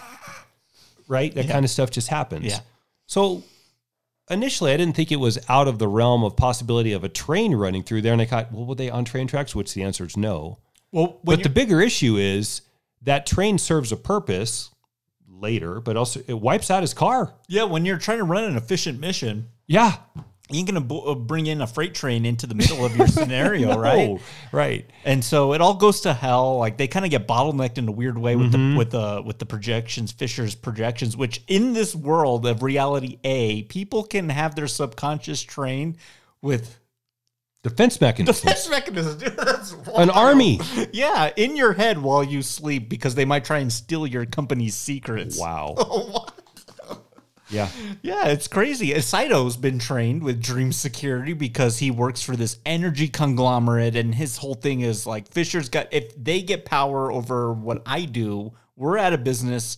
But what they're gonna do with it is not gonna maybe be a little nefarious, right? Yes. Yeah. Right. Who man, we're playing with a lot of big ideas right mm-hmm. now, and we get we get a, we we get to let these characters kind of go at it for a bit. Where were you? What happened to you? Blocked by a freight train. Why would you put a train crossing in the middle of a downtown intersection? I didn't. Where'd it come from? Let me ask you a question. Why the hell were we ambushed, huh? Those were not normal projections. They've been trained for God's sake. You're right. How could he be trained? Fishers had an extractor teach his subconscious to defend itself, so his subconscious is militarized. It should have shown in the research. I'm sorry. So why the hell didn't it? Calm down. Don't tell me to calm down. This was your job, goddammit. This was your responsibility. You were meant to check Fisher's background thoroughly. We are not prepared for this type of violence. We have dealt with sub-security before. We'll be a little more careful, and we're gonna be fine. This was not a part of the plan. He's dying for God's sake. put him out of his misery. no, no, Don't do that. Don't do that. He's in agony. I'm waking him up. No. It won't wake him up. What do you mean it won't It won't wake him wake up? when we die in a dream, we wake up. Not from this. We're too heavily sedated to wake up that way. Right, so what happens when we die? We drop into limbo. Are you serious? Limbo? Unconstructed dream space. Well, what the hell is down there? Just raw, infinite subconscious. Nothing is down there. Except for whatever might have been left behind by anyone sharing the dream who's been trapped there before. Which in our case is just you. Well, how long can we be stuck there? Can't even think about trying to escape until the sedation How is long, eased. Yusuf? Decades. It could be infinite. I don't know. Ask him. He's the one who's been there. Just get him upstairs. Great. Thank you. So, now we're trapped in Fisher's mind battling his own private army, and if we get killed, we'll be lost in limbo till our brains turn to scrambled egg. So talk about making things worse before we can uh, make it better, right? We got to increase the stakes. We got to make things a little bit more problematic uh, from a story perspective. Man, I really got to talk about Jago uh, and Leo in this film. I think they're a fantastic pair together. How they haven't been in another movie to, together is just beyond me. But like, they're a good like one-two punch in this film. Leo with the heavy lifting, you know, he's a fantastic lead in many a film. Uh, let's talk about just some alternatives here. Uh, Brad Pitt, I think, was another name tossed around. I can definitely see that one. Uh, Will Smith as well. I see that one less, but maybe he passed on it. I don't know if he was officially offered, but that would just be another film in the Will Smith filmography. Dude, he passed on Neo. He passed on Django, right? He passed on some like huge marquee roles that like went pretty good ways, right? Yeah. But I think Leo's a good choice here, right? I think he anchors this film well. Uh, in his classic Leo mannerisms, there's a lot for him to carry uh, with this idea. And then just Joseph Gordon-Levitt. This was the film that reintroduced me to him. I was like, this is the kid from Third Rock from the Sun. I was like, he's still acting. Yeah. And then that took me back to 500 Days of Summer, and then everything he had been doing kind of since and after, right? Oh wow, yeah, okay. So this was the one I was like, I know that guy. What's he been doing since, right? Brick and all these other amazing films, right? Yeah. Uh, it's just a, it's just a good cast, kind of all around, right? It's just Tom Hardy, Ken Watanabe, all, all of them. I'm really glad he went with Leo. There's a, there's other guys he could put in there. Pitt would have worked. Sure would have. Yeah. Um, you know what struck me in the sound on this time without watching it? Dom's really over the top with how hot he comes on the security. Yeah. Is that because he's trying to deflect? Yeah. That this train, Is which this- was his machination, just wiped out their dream, their maze? Yeah. Because I think he's he's he's a little uh going Defensive? a little defensive. yeah. getting hot, hot, hot, hot and heavy here, hot headed. Sonny Corleone over here. Uh, because he's like, okay, we got to deal with advanced uh, subconscious uh, defense projections on top of all the other things I'm going to be bringing into this as well. Like, I don't know if we can do this, guys. And on top of that, we're so heavily sedated that if we die here, we keep falling further because that won't wake us up uh, on the on the surface A, right? So yeah, don't get killed, and hopefully you don't bring something in that's going to totally derail this whole operation. Yeah, I think this is great stakes building in the middle of this story here. Uh, and then we get to see Eames. Uh, you go go do the forging thing. He pretends to be Tom Berenger, uh, and they have that conversation that I alluded to, which was the alternate will, and su- it'll supersede that. But man, we got to get this show on the road because the projections are coming in. Let's get in the van, and I once we get in this van, and poor Yusuf, like he has to drive around for about four minutes in I think in dream time they're shooting at him and he's got to keep the van from tipping over dude this van takes a tumble too uh, but while he's in control we go into arthur's dream which is this hotel scape, right? What a fantastic location for a dreamscape. The levels, the the, the lobby here. And so they're going to run with another fabrication, which is the Mr. Charles scenario, which is letting the mark know you are in a dream and let me bring your attention to the weirdness of reality, right? Yeah, so the idea with that is you turn your subconscious against Is yourself. Mr. Charles or is it Mr. Josh? No. I'm, just- I'm joking. I'm joking. Hey, honorable mention on my spec screenplays too. Okay, Lethal Weapon. Yeah. Yeah, for sure, right? Yeah. How do not come with that? Mhm. Well, then put Die Hard on there too. Uh, based on a book. Oh, is Yeah. it? Oh, never mind. Don't put it on there then. Yeah. uh, the Mr. Charles hasn't worked. It's come up before, and Arthur makes it very clear to everybody that that's not the best idea, that it hasn't worked in the past. Well, shit. If we're already at this idea that's been tried by Dom in the past and has shown minimal results, this is already at a breaking point, and we're only two levels deep. The question then you start need to start asking is what's in it for Eames and Yusuf and It's- Arthur? Because Dom Yeah. gets his family back. What do those guys get? It's a paycheck. This is a profession It in better this, be. in this future. Right. It better like- be a paycheck. Yeah. And they're risking a lot. And I think they're just they're hopping from job to job with these nefarious corporations to steal things from people's minds. I mean, this is I'm telling you, Matt, the world in A that is uh, nondescript and doesn't they don't go into detail with it. There's like ten stories over there in A, like of what this future looks Mhm. like in this with this technology. Mm-hmm. So, do you want to come into my dream, map where uh, I have these reoccurring nightmares about like being late for college courses Oh, on God. finals day, and I I haven't been to the class all year long.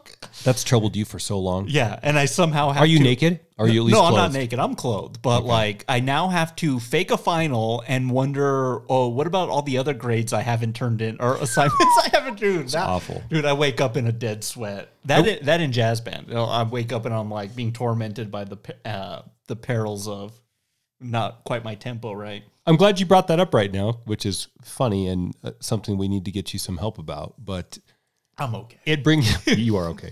It brings up something that I really appreciate this movie doesn't do. You know what I hate more than almost anything? Yeah.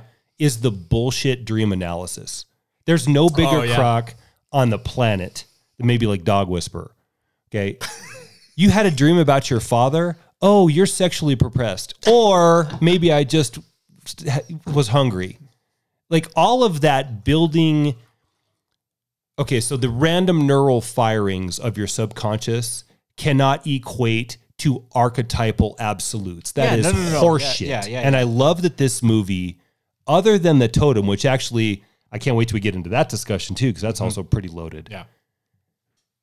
Is nowhere here. That's such a oh my god. Anytime the the spoon shows up in your dream, it means this. No, what shows up in his dreams is Mal, and that actually does mean something. Yeah. and it means exactly what your subconscious is relaying. Guilt.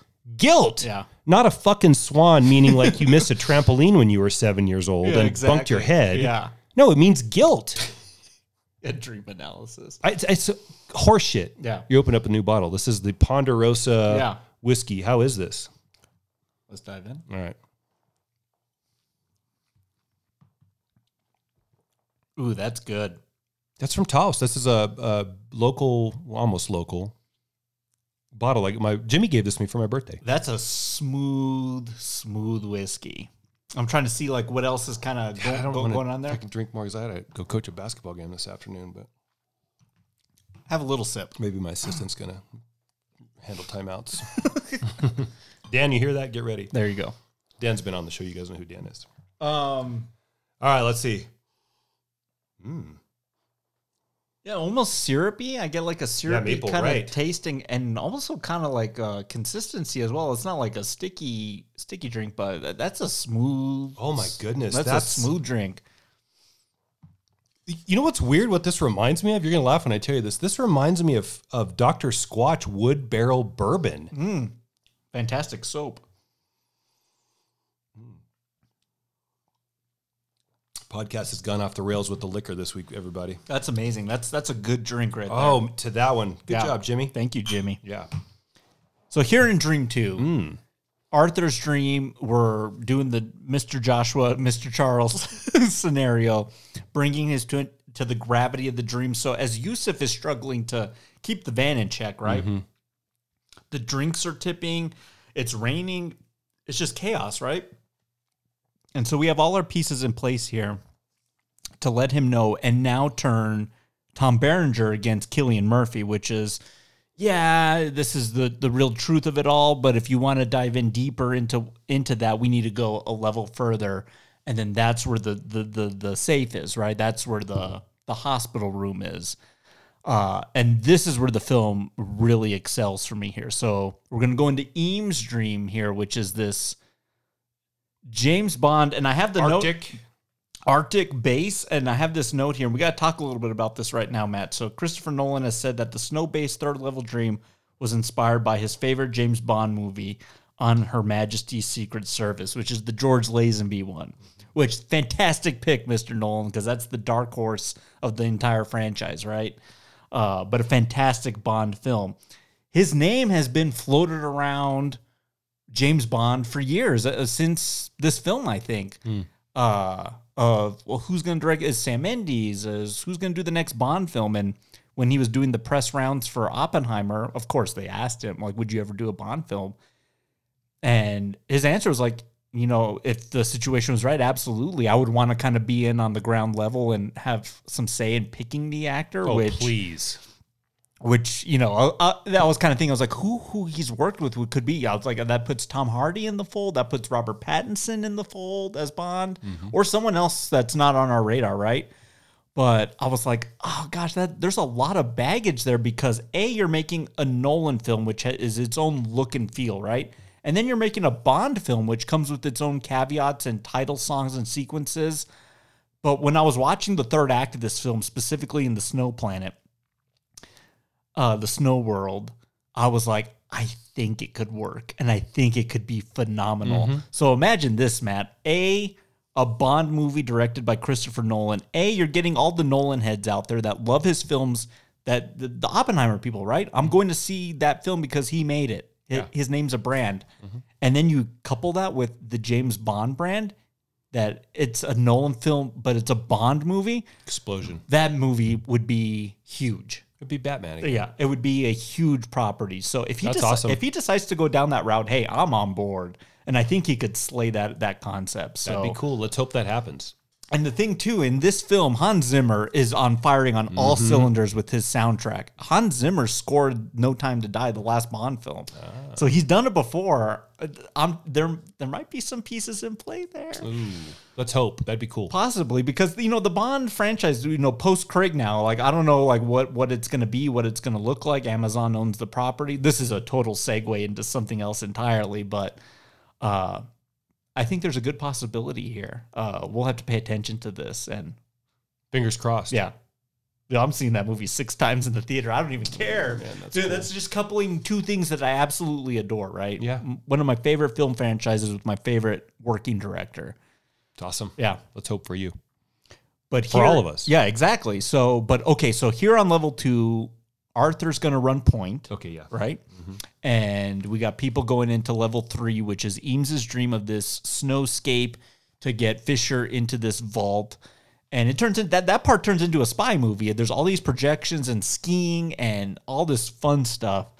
And then Arthur, this this was the moment, Matt. This was the moment I was like, "Oh my god, we're in the we're in the annals of greatness right here." Because poor Yusuf is he, he's got to do, fight off uh, people on motorcycle, and people are shooting at him, and they kind of careen him on like this like uh, uh, guardrail on this highway, and then they send him toppling over. So his van's like in like Free fall. 360 free fall.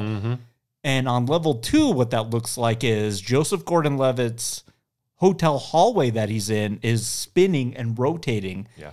And the way it's done and shot, one shot, one sequence in camera, a rotating hallway action fight scene.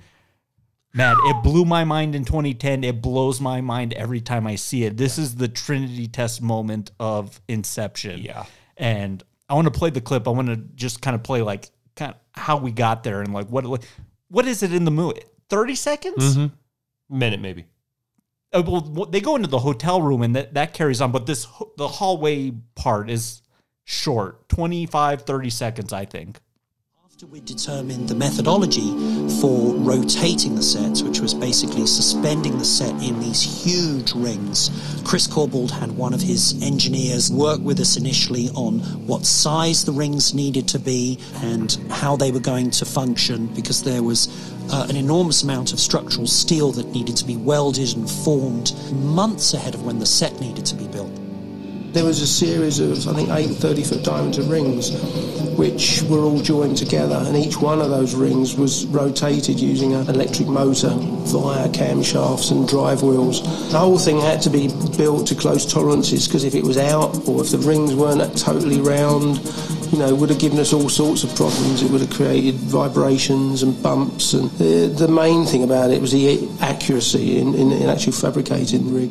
I mean, the idea of using a centrifuge to manipulate gravity, it's been done on various films, most notably Kubrick's 2001. Uh, and I like the idea of repurposing that technology and really trying to, to choreograph entire fight sequence and camera movement and all the rest. Really do something that could be completely in camera in a way that you know I hadn't hadn't seen before. With any of the sets that required this movement, all the equipment had to be locked into the set. It either had to rotate with it if it made sense, or the the set would rotate out of out of the light. So it it did require a lot of planning uh, on my part in order to determine what was going to happen with lights when the set moved and what was going to happen with the camera. Is the camera separate from the set or is it actually rotating with the set? If you lock the camera on the ground, Joseph the audience doesn't see the room spinning. The audience just sees us moving all over the place. It looks like we're jumping on the ceiling and stuff. In order to actually get it done, I couldn't think of it that way. I had to think of it as this is the ground. Okay, now this is the ground. Okay, now this is the ground.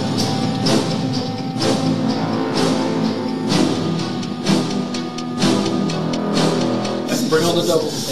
no! Joseph Gordon-Levitt had, I think, probably only about two weeks rehearsal, and he honestly was fantastic, and he attacked it with such excitement and um, enthusiasm, and he was determined to do it all himself, and it really, really pays off.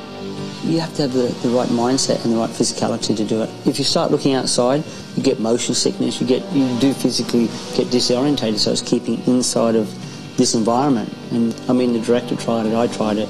It was not easy, and he far exceeded what we did. So many action movies now, and it's all done on computers later. Whereas these scenes that we did, it was so well thought out. It's just things revolving, and it's up to me to keep my balance. And, and we did the performance, and they shot it, and that's that. I love that.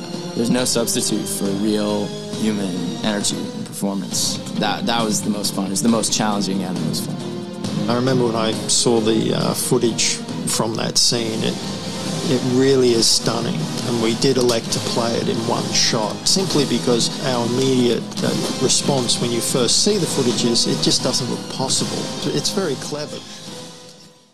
It's awesome. So when I saw it, you know, in 2010, that opening day, uh, my mind was blown at story wise how that was taking place, right? The van's flipping and now he's flipping in this hallway.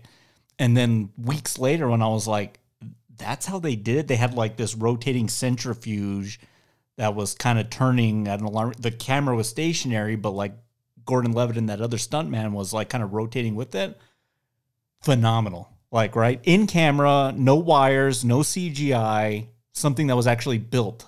What they say, eight rings? Eight it all have rings, to s- turn at the same speed, or the set's going to get the set pieces are going to get destroyed. So many moving pieces. And then That's awesome. Wally Pfister, the cinematographer who won an Oscar for this film, is having to figure out okay, if the, the set is turning, how do we change the lighting scheme as the set's turning? That way it's consistent, right? So many factors to consider for something that I, I'm telling you, I think it's 25 to 30 seconds on screen, and it's it's a showstopper. Yep.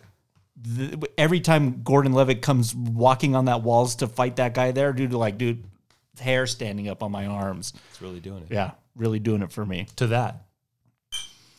Uh, so while that's all taking place, you know, we're here in three, fiddling around over here. Mal's showing up, everything's unstable, and then Yusuf takes the van off the bridge, which dissipates gravity on level two, which kind of screws uh, Arthur's role because he needed to blast the room to drop them with gravity. Now he doesn't have a means to do that anymore. So they're in free fall. He's in zero G, and these people are racing against the clock to go open this vault because the projections are closing in. Dude, we're we're in it. We're in it to win it. well, it brings up how you get out of the dream sequence, which is the kick, Mhm. and that's Oh, gosh. through a free falling technique, cued in by music. Cued in by music. So we're gonna, it's coming, and then during this musical interlude, you need to find some way to free fall. Yeah. Genius. Edith Piaf uh, is this thing played by Marion Cotillard in the film La Vie en Rose, which she won an Oscar for. So wow. there you go. So yeah, the inceptioning of this movie. How do you kick at zero G's? How do you kick a van that's being chased by projections of, of countless bad guys? How do you kick in an Arctic shelter? Oh, we got to figure it out. And it all has to happen in the same period of time by period. It's different at the different levels and the lengths are different, but mm-hmm. regardless, it needs to happen now. One of the best parts of the movie that visually is stunning that uses the van falling through the air into the lake below is the measurement of how much space is left Yeah. until the van impacts the water It's the ticking clock. because the minute it impacts the water is the minute the free fall is over. So Mm-hmm. you have this amount of time, and I love it in the movie because as all of these events are unfolding, sub two, so three and four, and eventually five, right? Three, four, five. Is there three more? No, three and four. No, there is five. Five's limbo. All right, so three would be the hotel, four would be Arctic base, and five is limbo, right? So yeah, so three, four, No, no, no, no, no. One, one. No, two is A is A is now. Two A's is now, the van. No, no, no, no. A would be now. One would be city, rainy city. Yeah, the van. Two's hotel. Right. Three is snowy. Four is Limbo. no dream. That's a that's a that's a whole separate one. That's the apartment, Mal's apartment. Oh, you're that's. Cobb's dream. Oh, you're right. There is. Yep. And then five is limbo. Yeah. Okay, so as the kick is happening at one, all of the other kicks need to occur in the subsequent the, the subs, subsequent levels Mhm. during the same amount of time. But what also screws that up is time on one is different than that it is in two, than it is in three, than it is in four. You got to get all this timed right. And if you miss the kick and you are stuck on level five, Yeah. you're stuck. Yeah. You don't wake up on level. You don't wake up in A. So you've got to find. You have to find your own kick Mm-hmm. at that level to get back to A. Yeah. Oh my god. Oh my god, yeah, and then, that's sort of the editing really comes in and really slays in this film, which is intercutting all those things so sequentially they all kind of make sense at the right times. So Arthur's got to think on his seat. Okay, how do I drop you without gravity? Uh, I could put you on the elevator and we'll just drop the elevator right with with uh, C four. Basically, using you bouncing off the ceiling of the elevator. I got to create my own gravity. Yeah. Jeez. Wow. Yeah, yeah, exactly. Uh, so that's that preparation's awesome. I, I, love, love that he wraps him up with a telephone wire. Yeah, and that's so science fiction. That's in the trailer, and you're just like, what is that guy doing over there? Yeah. Why is he wrapping people up that way?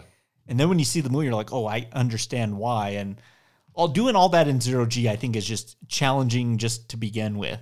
And then here we are in the the the snow world, blowing stuff up, avalanches. It's crazy, and Fisher's pretty much killed, right? I mean, he's he, he's shot by Mal uh, right before he's about to go into the safe, and so we realize, oh, we got to go one further. We got to go get him now, uh, and it's in yeah Cobb's dream, which is this barren wasteland of repressed memories, right?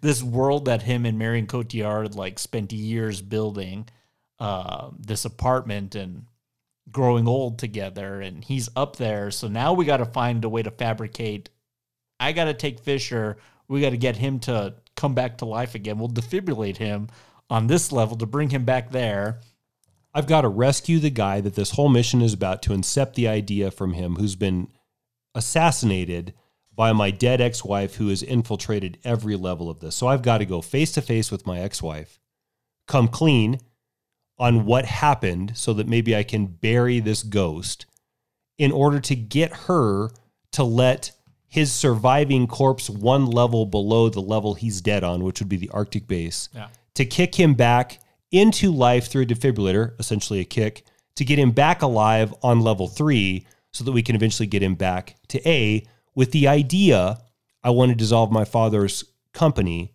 of his own choosing to get Dom back to his family. What are we, how many levels is that?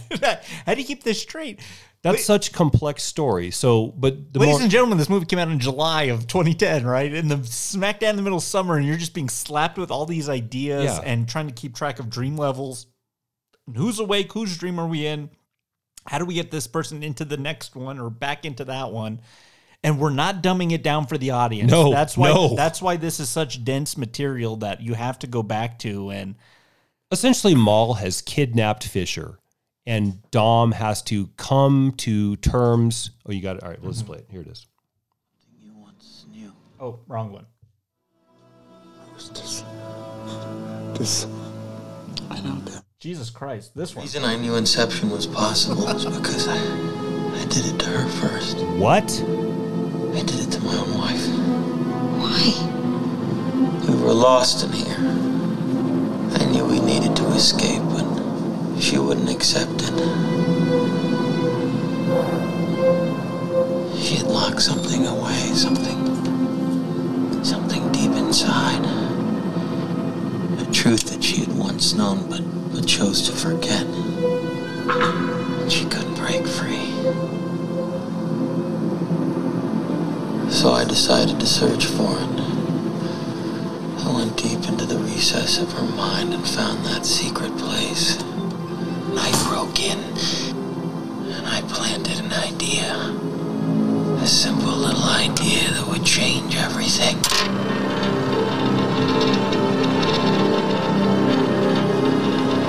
That her world wasn't real.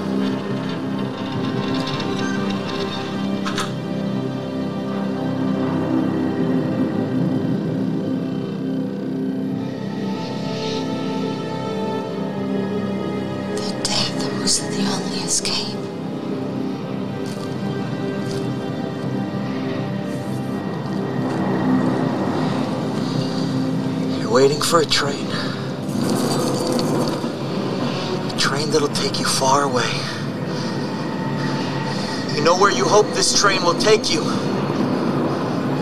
But you can't know for sure. Yet it doesn't matter. Now tell me why! Because you're together! So just think of how how dense that is. Is Leo and Mal and Dom or Cobb have spent so much time playing with the potential of what dreams can and cannot look like, and they could spend fifty years down here, and it would what be a few hours up on A. Mm-hmm. Not bad, right? But when sh- they got so in deep with it, and that started to become her reality, right? Yeah. And sh- he kind of thought it was like the only way to pull her out of this is to do it this way, in this kind of almost nefarious way. And then even when she comes out of it, she's still convinced that this isn't real. This isn't the reality. And that's where the totem comes into play and all of that stuff. Let's talk about these totems. Okay. My question for you is Is the idea of the totem incepted and is in fact never a thing? And is it at this moment? Here's why I'm here's my argument. Mm. Let's assume that Dom or Cobb has learned from Michael Caine in this film how to do some level of this. Yeah. He and his wife go on a date into Dreamland, and she likes it so much and gets so spun out there that she can't tell the difference between A versus Dreamland. So, like you said, two hours is 50 years down there, and they grow old. And then when she comes back, she can't realize that she's out of the dreamland. And that's because he incepts the idea from her, or he incepts the idea in her that the totem that's hidden away in the safe that she's stored Mhm. is spinning. Now, the rules on this are if your totem spins or doesn't topple over or doesn't do what it's supposed to do, then you're in dreamland.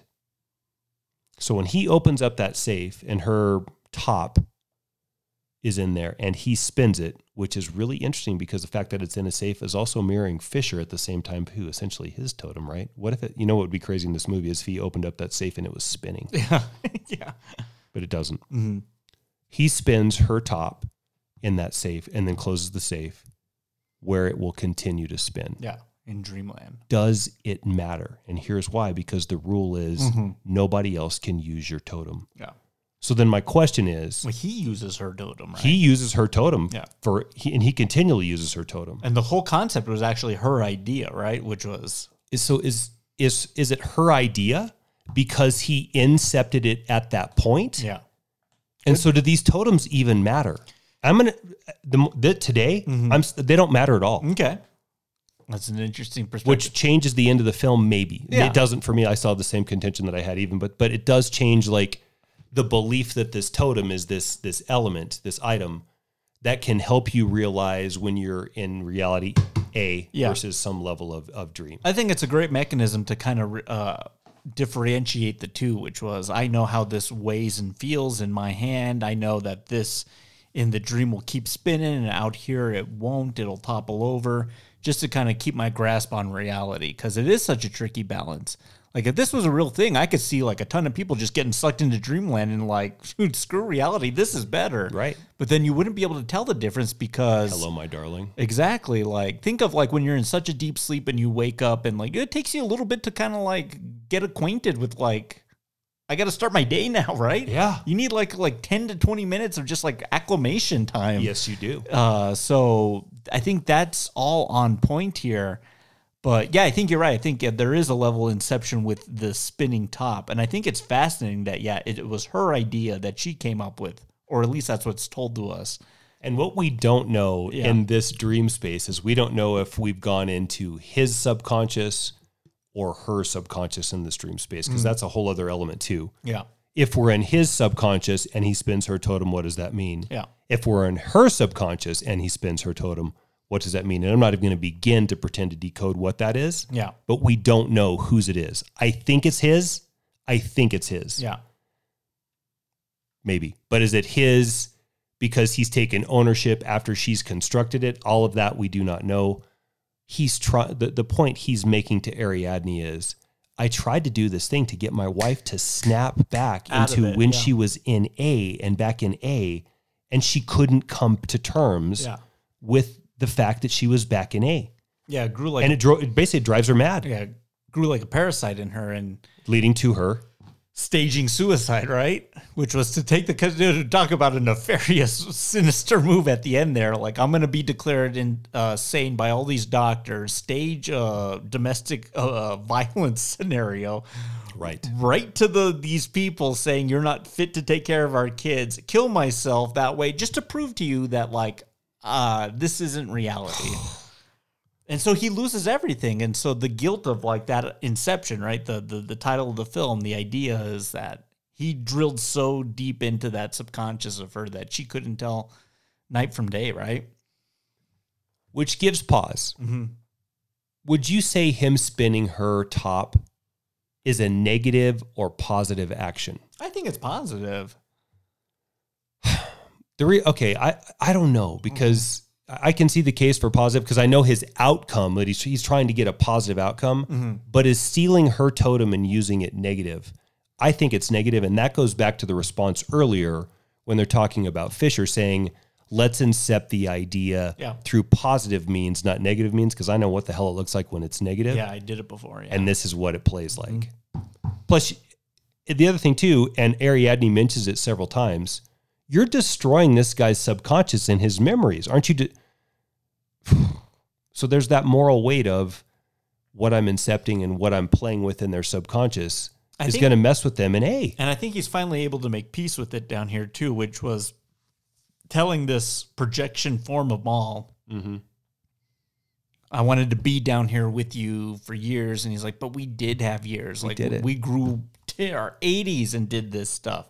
And I think that's the kind of reversal recognition of the film, which was these two grew old together, wrinkly and all, uh, laid on the train tracks, and then tried to get out of it. Right? They weren't young when they did that. They were an old couple together. They lived a full lifetime together. So if the loss was in, I didn't get to spend time with this person. Yeah, you did. Um, but making peace with that ghost and saying, we did get to have a, a life together. And I'm sorry that I let you down this past, but you know, I still have, you know, part of me out there, my kids. So I, I need to get back to that for them. So in the interweaving of the rescue of Fisher, Yeah. Oh, that's that's my m- maybe my favorite scene of the film, which is this movie Yeah, I think I, becomes a romance. Do you have the sound on this? which of which part? A Fisher? Yeah. This. This. I know,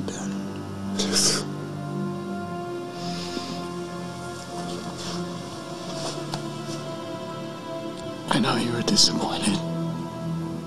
I couldn't be you. No. No, no. I was disappointed. But you tried.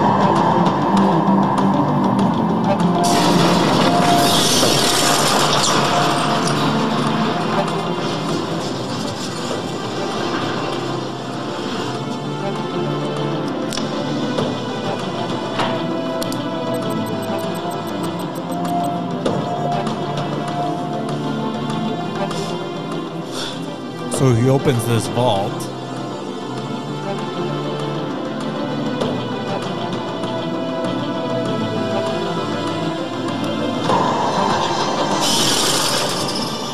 Elevator's falling.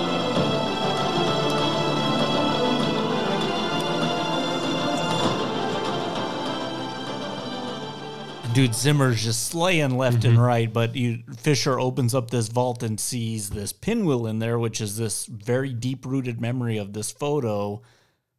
I don't know, some fair, something he made for his dad that we can show in this moment, whether it was reality or not. In the dream reality, he kept this memento, which is enough to convince you, yeah, your dad really did care about you deep down, right? It's powerful and it's so simple at the end of the day. When you think of how complex this idea of this film is from top to bottom, that idea is about as simple as something can get, right? Something between father and son, an image, a pinwheel, something you made in arts and crafts, right? Yeah. Uh, just something so minuscule that gets the whole idea across where everything's for Fisher at least. I understand now. And even though I'm asleep, I, I realize that's rooted deep down. My dad did have those feelings for me. I love that. Mhm. So if you drink on A and then you need to pee on B, or, or you need so you need to pee and it's raining cats and dogs on B. Yeah. So okay, so that's so D is where Fisher's talking to his dad. That's C. A, Van B, Hotel C, Arctic D. Okay, so on D, when Fisher is squaring these demons of family ties gone awry with his father, what's also happening on E is the same thing, and that's Mal and Dom making their piece as well. So if you believe that the ripple down effect of what's happening on the previous level has weight on the lower level below it, then that's a nice corollary to draw between Dom and Mal. Here's where things get a little bit more wonky though. Mm-hmm. Mal is Dom's projection of what he thinks she should be doing. He remembers her in his mind unjustly, weepy and sorrowful and angry Yeah. over his inception Mhm. or over his incepting the totem in her mind. What happens in the sound that you played prior to this one, the one before, is he admits to her in this moment. Oh, he tells Ariadne, take the kick, jump off this, go back, rescue everybody. I got to go get Saito. He's dead, and I'll Mhm. be back in a minute with Saito. I got to go in the level lower to get Saito. He's in he's in limbo. He tells Mal, the memories that I have of you can't explain the complexities, the perfections, and the imperfections Mhm. that you were on A. And what I've created is a Shantate version of the woman that I used to love from these powerful emotions that I'm experiencing and thus they're projecting a negative image of you because the most recent recollection I have of you is you're committing suicide. Yeah. Jumping off the window and or jumping off the ledge Mhm. and setting me up in this domestic murder. yeah. Which of course he's going to have negative connotations about his wife. Mhm. So what he does in this moment is as Fisher is squaring the pit the issue with his father and it's incepted so it's not legitimate. And truth is Dad Fisher didn't like son Fisher. He did not like him. Yeah, yeah. So they incept a positive relationship in Cillian Murphy's relationship with dad. That probably doesn't exist, right? That does right. It's Yeah. a lie. Uh-huh. Dom is experiencing the same thing one level lower, and that's the squaring of broken domestic ties Mm-hmm. with the lie that he created. That ripple down effect is even in play here because Christopher Nolan is so intelligent Mm-hmm. that he keeps to the the rules that he set up earlier in the film and lets them have significant Yeah. purpose Yeah. in this moment. Yeah. I just I that just part with he's talking to me interrupt you one last thing and then I'll, Yeah. I'll give it to you. That part when he's that's my that's going to be my my favorite part in the movie by the way. All of a sudden this is maybe one of the best scenes in a not romance that should be a romance that's ever been done. when he tells her he's like, but we did grow old together. Oh my god, Yeah. yeah. it just rips your heart out. Mhm. Okay, go ahead. they did have this life together. No, I just I love the simple like as complex as everything has been up to this point. Just keeping track of dream layers and dreams within dreams and jumps and kicks and just all this crazy shit. That at the end of the day, the inception of the title in here, not only with Mal but with Cillian Murphy, is this simple photograph and pinwheel, and that was it. Like it, at the end of the day, we didn't have to come up with some complex quadratic equation to dissolve his father's empire. It was literally an image that correlated to a memory that he held dear to his heart. Right. I love you and I want you to be your own man. And that was amazing. And that comes back to the team element. That's the research. Yeah. That's Eames forging and, and impersonating to kind of come up with this simple idea of how we can make this man realize this tragic truth, right? And then so then we we're, we're quadruple kicking out of this thing, right? So the van hits the water, the elevator's hitting the ground, every the, the hospital scenario's collapsing on itself. So everyone's waking up as they should, except for Cobb, who needs to go get Saito because okay, we've done the job, but how are you going to know I did the job to get me past TSA, right? So now we cut back to the scene that the movie opened with, which is Cobb with that terrible blister on his cheek, laying in the in the beach sand. Cobb's probably been run wandering around limbo for years. Do you have that sound of this conversation? Yeah, I'm gonna play it at the end of the at the end of the episode. That'll that'll wrap us up. But The reason I, I think that this obviously it's important because it's the rescue of Saito, who much like him and Mal has aged. So Ken Watanabe looks like mm-hmm. he's put on a few years down there in limbo. Mm-hmm. Oh, he's been down there for like 80 years. So then the movie changes again. I watched this five times this. mo- I finished this this morning. Okay. and I listened carefully to this discussion. And as much as they are playing this tennis match of memory back and forth, as they are helping each other remember what the purpose was before they got lost in limbo, which is just raw, unfiltered subconscious, Mhm. according to Arthur. There's this bond that shows up between the two of them of this brotherhood. Yeah. And I don't want to say bromance because that has a laughable, but it becomes a uh, dare I say, kind of a buddy moment in this film that initially is a heist movie. Yeah, my impression of Saito and Cobalt Corporation or whatever he works for has always been slightly sinister Yeah. throughout the entire film. Like Ruthless businessman. Yeah, like we we can trust this guy and he's gonna fund our venture, but like we kind of can't trust him at the same time because he's kind of out for his own own butt, right? But in this moment, I think you see these two guys that have been through hell. Saito's mental hell of I've been down here for like 50 years, growing old and wrinkly, eating porridge, whatever, dude. Whatever that is. Risotto, I would hope that Leo's eating. Mhm. Just growing old and just forgetting everything, and that the, the the totem, the image, is the thing that kind of helps snap him back into. I remember this, some half remembered dream, come back so we can be old men, uh, young men together again. Roll together again. Yeah. Or be an old man filled with regret. And then that's the moment when they wake up on the plane, right? Dom's conversation with Saito Mhm. and Dom's conversation with Mal, back to back moments for Dom, are without any action. Yeah. Absolutely. And I mean this beautiful moments of dialogue. Yeah. I'm truly, I mean, beautiful. I give a damn about all of those conversations and every word. It's close. Yeah. It's close Mhm.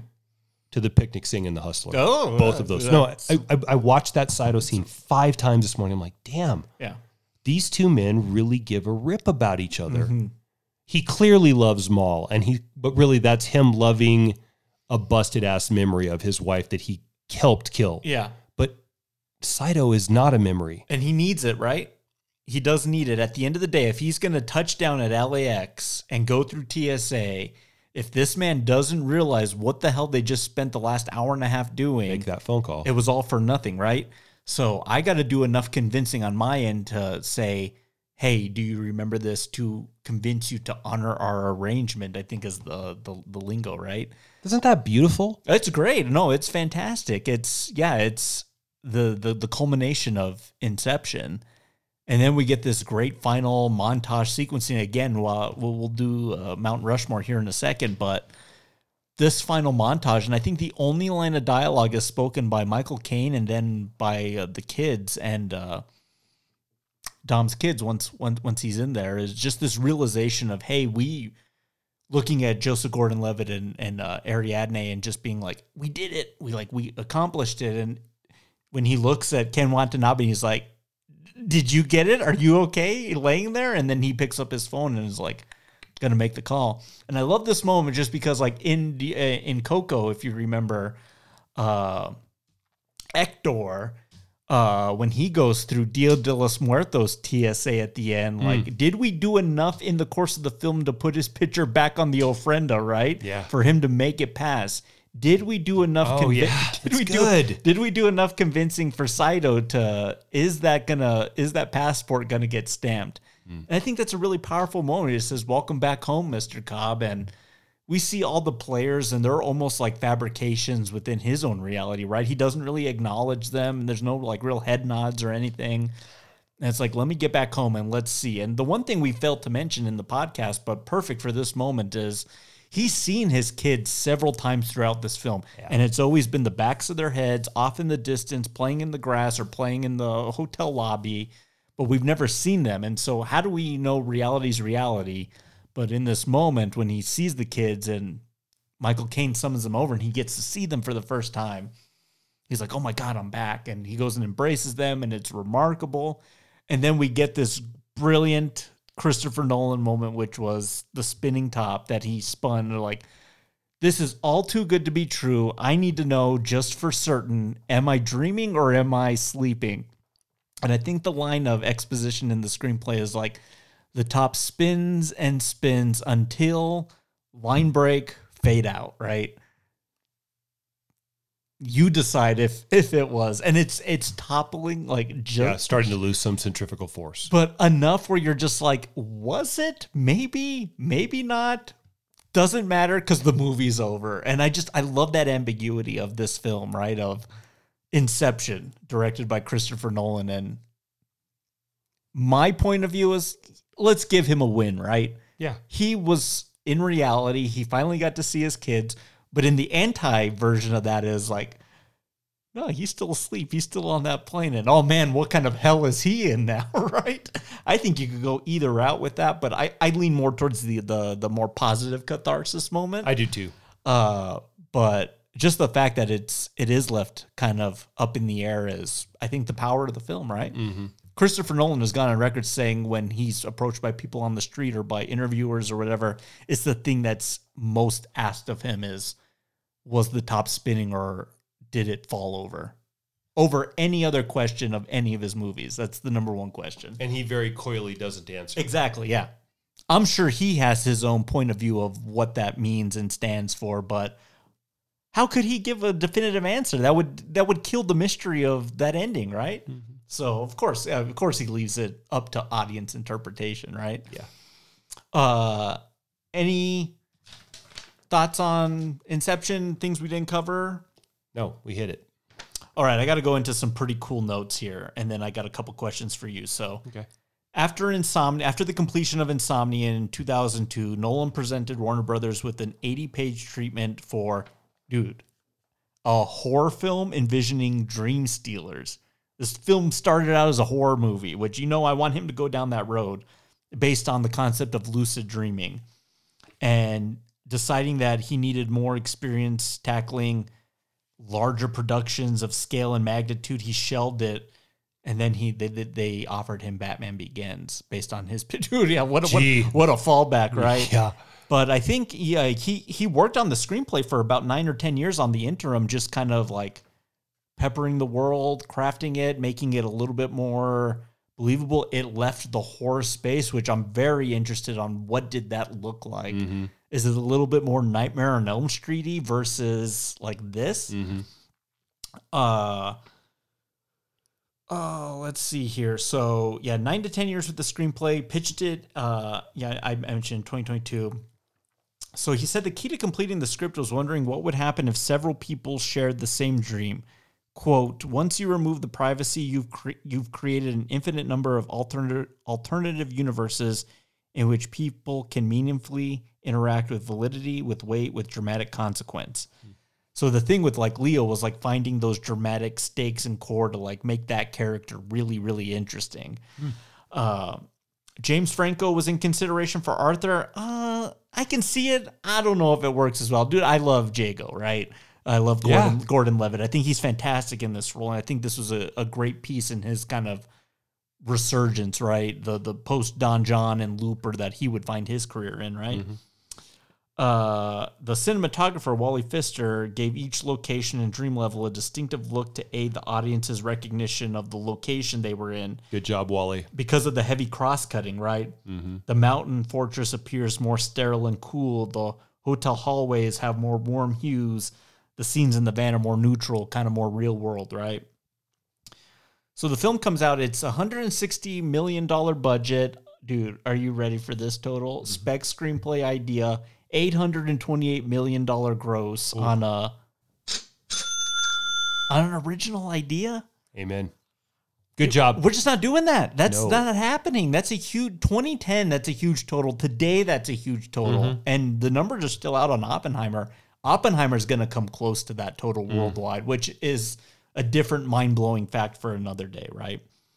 Uh, Nolan's reputation and, su- and success with The Dark Knight helped secure the film's extra $100 million in advertising alone. Wow. The fact that you played ball for us and delivered in the way that you did with that film, we'll we'll go along with this one and we'll back you.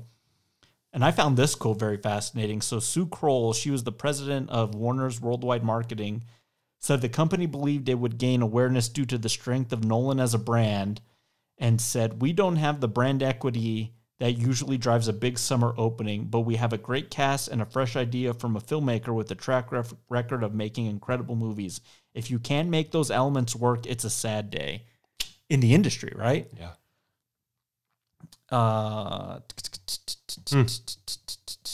uh, just a couple of little other anecdotes. Uh, in an effort to combat confusion, television broadcasts in Japan include text in the upper left corner of the screen to remind viewers which level of the dream that they're in. Wow. Dude, crazy, right?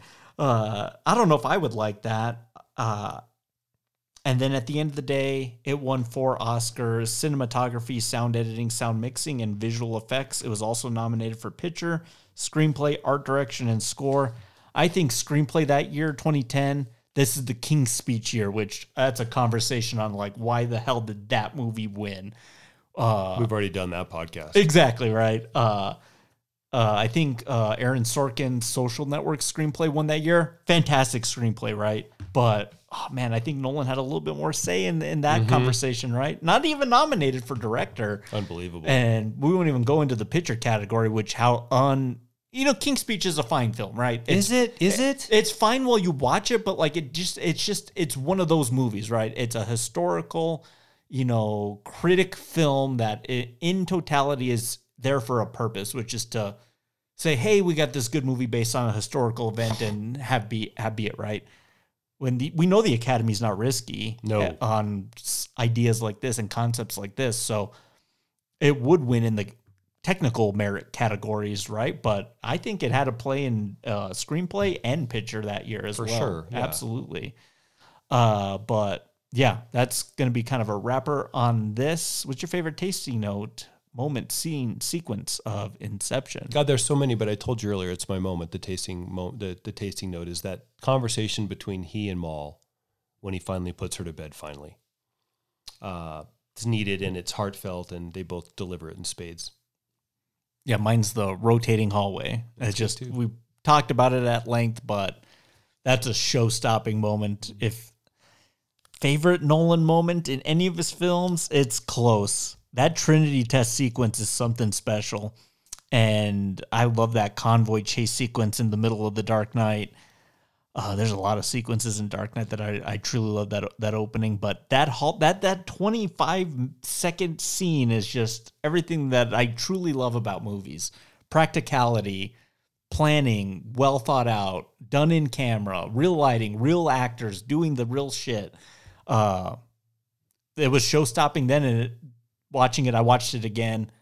I watched this film a couple weeks ago, and then I watched it again, finished it this morning.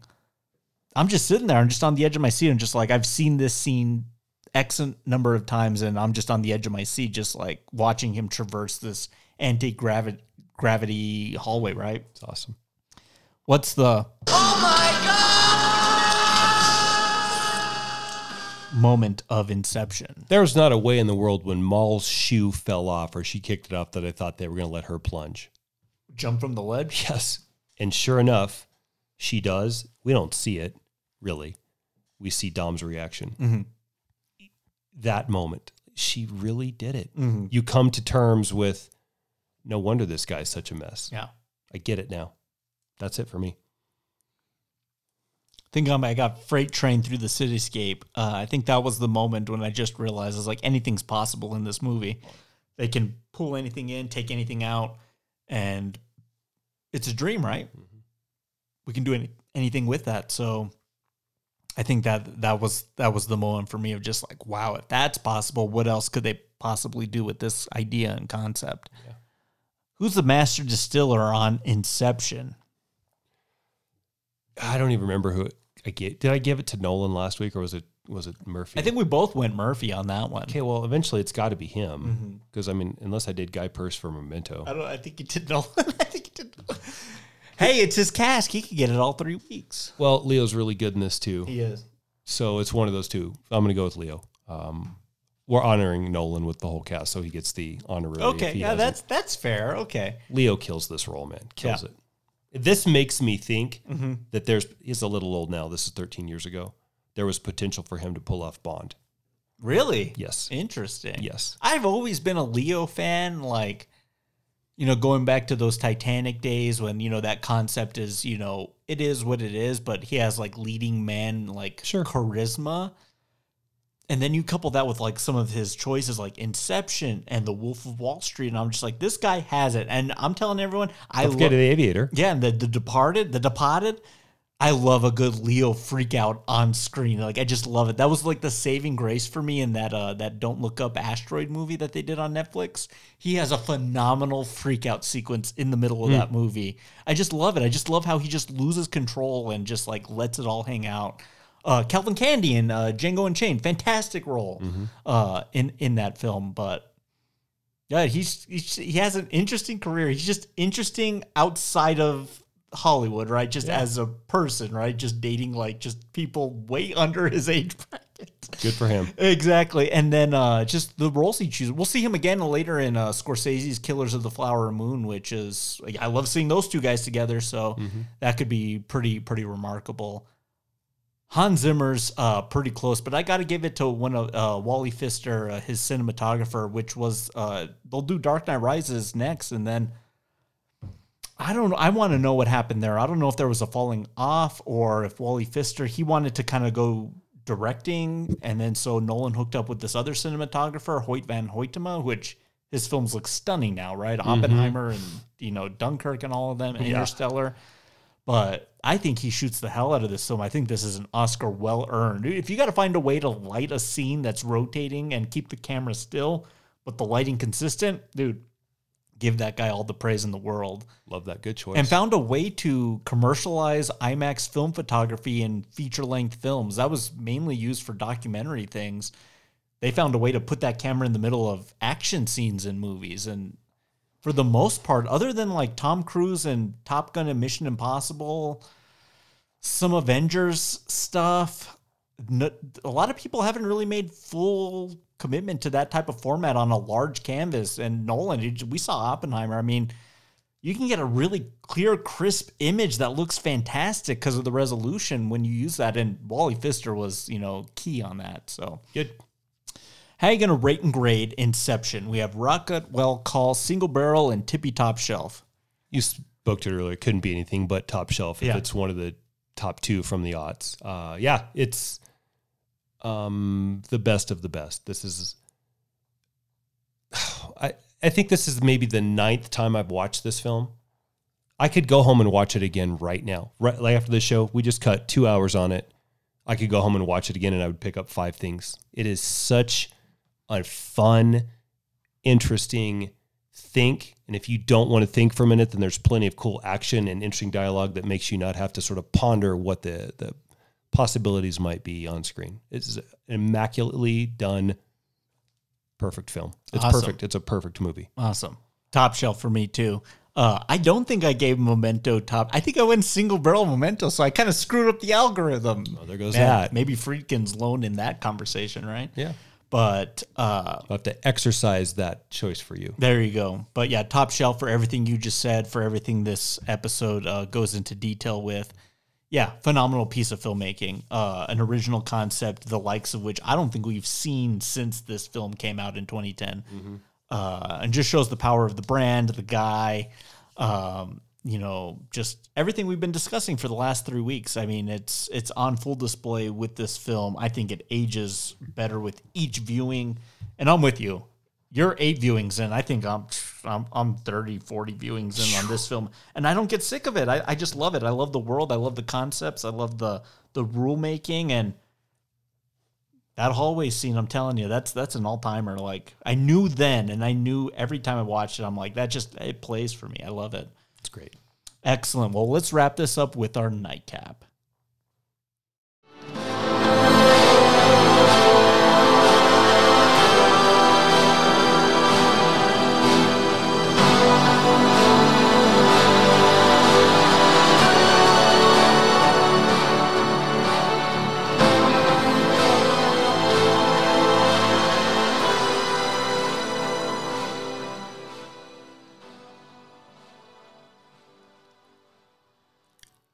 Nightcap was two questions, and I posed them both to you, and you thought, well, let's just do them both together because it could easily work. So, you know, we're finishing the Nolan cask. Mhm. It only makes sense. Three films. Give me your top three favorite Nolan movies in order. Okay.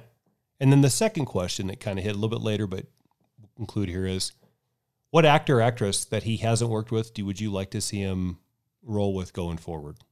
Loved it. I loved all, every piece of it. Right. So we'll go three, three, two, two, one, one. Actor, actor. Yeah. Or actor, actress, actress, actress. Let's do the ranking first, and then we'll do the actors. Yeah. Uh, with your ranking, did you uh, put this film into your ranking? Okay, I did it both ways. I did it with this film and without this film. Okay. Uh, I'll do it without this film just to kind of keep it a little different because yeah, uh, my number three, uh, yeah, this is a film that still plays really well for me. It's just it's it's big and its ideas. I love, and there's three particular moments in this film that nearly break me every time I watch them. Uh, and it's Interstellar. Uh, there's there's three moments in that film that I think are phenomenal, and a lot of it's due to Matthew McConaughey just being incredible in that in that film. But Jessica Chastain, Anne Hathaway, that ending is remarkable. Uh, that's one that on initial viewing, I was like, wow, like what the hell's going on here? Like, what are they doing? I was like, parallel dimensions and black holes. And like each time I go back to that one, I pick up a little bit more. I get a little smarter with that one. And I love the emotionality and the stakes of that particular story. It's 2001 done in a more emotional way. Uh, so that's my that's my number three. Good choice. Mhm. Number three for me, Batman Begins. That's my favorite of his franchise.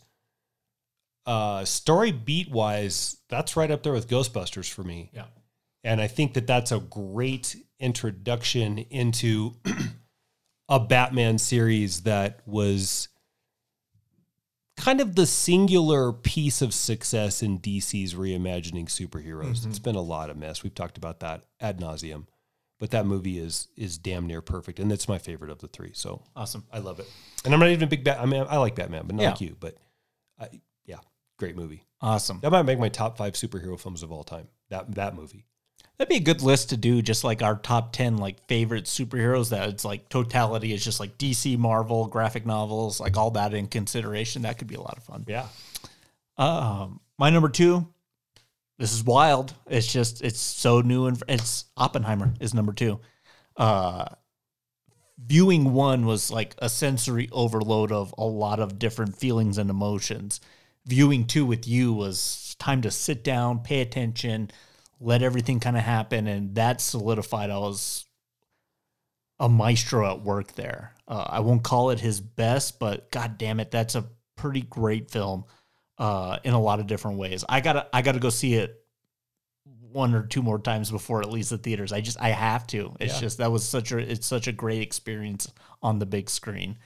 So it seems weird to put a, such a current movie at, at number two, but there's a lot of power in that in that film in a few different facets. Here we go again. Same number twos. Mine also for exact same reasons. I don't know if I'll see it again in the theaters because there's a couple other things out, but Mhm. it's going to be owned for sure. Uh, and yeah, Listen to last week, right? exactly. Excellent. What do you got for number one? This, this, This in consideration, yeah. Yep. Um, we just did two hours on it. It's a perfect film. I can't say that. Even some other films that I would give top shelf to have a moment or two. Yeah. There's not a moment or two in this. It's perfect. This is a perfectly crafted film. Yeah.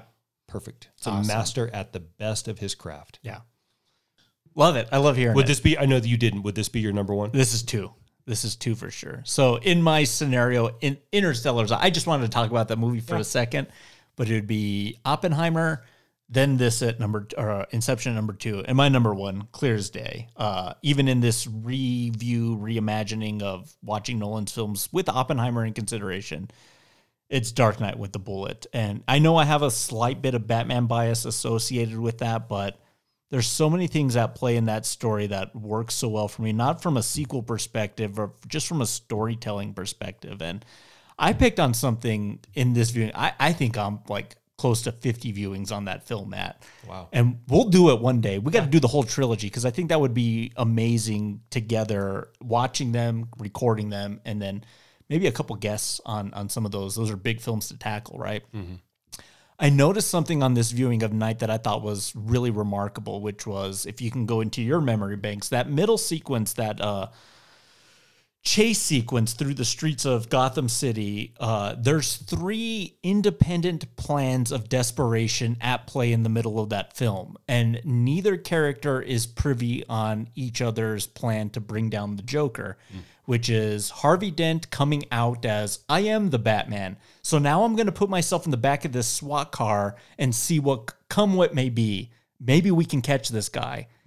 On top of that, Commissioner Gordon has Gary Oldman has faked his death to give himself some time to let me see if I can use that as a method to bring down the Joker. Harvey Dent is doesn't know any piece of that, right? And neither does Batman. And then you have Batman on top of that saying, "I'm going to bring down this guy by any means necessary." So that middle sequence is three independent plans to bring down one person and they all kind of succeed in their own right, but yet he still has one leg up on them in terms of something that they've all overthought. And I've seen that thing 50 times. I saw it six times in the theater, and I've seen it so many times since then. And I was like, look at these guys at the point of desperation of, I will take down this guy by any means necessary. I'll lie to my family and tell them I'm dead to bring down this clown. And then they do it, and yet they still lose at the end of the day. Ouch. There's a lot of power in that film, and we get into the stuff of like, you know, the kind of left wing and right wing ideas at play in a very non political movie, but the questions on surveillance and how we track information and Just Mhm. how desperate Batman gets at the end of that film to A, I'm still not going to stoop to as low and kill this man, but B, I will be privy on people's security to bring him down and spy on people. It's there's not another superhero movie like it. I can't think of anything that has toyed the lines with gravitating towards a good superhero film and just a great film through crime, uh, gangster epics. It's and then you get into the nitty gritty on like all the little intricacies of IMAX and the cinematography and the acting and there's a lot of play there. I, I want to do that film with you so Yeah. so bad one of these days. It's it, it would be a, a really great. It, might be a three hour episode. Or we're going to talk about making that the nine hour long podcast. We'll take a break in Oh, between the- for a oh, bite to eat. That's what we talked about. Yeah, like the all day podcasting feed. That could be great. That could, Could be, be great. That could be great. We might not have to. We might not be able to drink though. Honestly, by the time we got to the Oh, I'm drinking. oh, we'll be hammered. No, no, I, I, I don't care. Okay. that's part of it, right? Yeah. But that's the clear cut number one. It's just there's just something different about watching that on top of everything else. Because at the end of the day, it's still a Batman movie. It's still this high budget superhero thing with a lot of grander things at play. Sorry, I've gone on at, at length, but uh, but at the end of the day, like I told you, there ain't, there's not a bad film in that filmography. No, right. Insomnia. Insomnia is the Mem- weak link. Memento, The Prestige, like the, the, all those things, that they all play Dunkirk in different ways in different facets. Good. Yeah, I ranked them all in my in my head as as uh, just just for fun.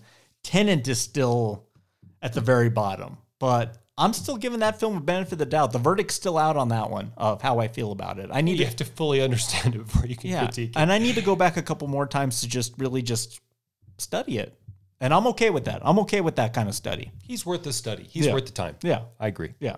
Other things you're just like, eh, yeah, I'm good. Gran Turismo, yeah, I might be okay. right? Yeah.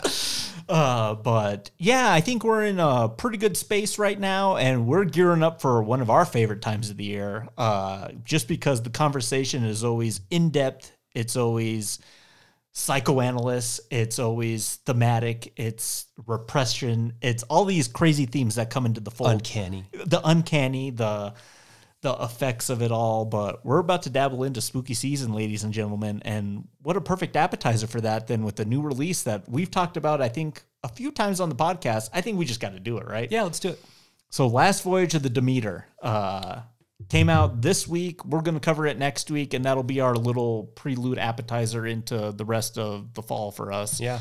But I'm excited for that. Uh, I haven't kind of stayed away from reviews uh, with that, and I just kind of want to go in fresh for that one. And let's see if there's a cool idea in there. I mean, on paper, it sounds like a great idea, right? Yeah, let's see what happened on the ship on the way to Carfax Abbey. Yeah, we know what happens. Everyone dies, but like, what kind of drama can you drum up on top of that, right? Mhm, Yeah. Hey, I'm game. Me too. Excellent. Well, this has been a lot of fun talking about Nolan. We'll do it again. The, the, the epic Batman podcast is definitely in the works. But until then, I got to get going. I'm gonna go craft my my totem. Could I craft it out of a Batman figurine or a Predator figurine or one of these Funko Pops in this room? Uh, what about that Special Agent Dale Cooper down there? What do you think of that? I'll tell you exactly. I don't trust that totem, so I'm going to kick your chair over, see if you free fall, and we elevate to a higher level. Speaking of which, uh, yeah, exactly. I, I love that plan. We got to be planning some sort of David Lynchian something at some point, right? Let's go, There's yeah. got to be something. We got to get in the weeds with that guy and all all his eccentricities, right? Oh man, yeah. That would be wild, but um, we're never starved for content here. We got a lot of great stuff planned here in the coming weeks. But until then, we'll see you all next week. Have a good week, everybody. We'll see you in the dark. Thank you for listening to Rye Smile Films. Be sure to subscribe to us on Apple Podcasts, Spotify, Podbean, Stitcher, TuneIn, or wherever you listen to podcasts. And be sure to leave us a rating and a review while you're there. It really helps out the show. And for Rye Smile Films merchandise, go to teepublic.com. Inception is property of Warner Brothers Pictures, Legendary Pictures, and Syncopy, and no copyright infringement is intended. Until next time, cheers. Something you once knew. That this world is not real.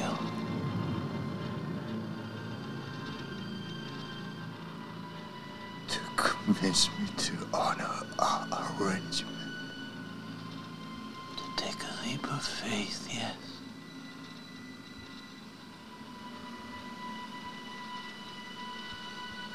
Come back. So we can be young men together again. Come back come back.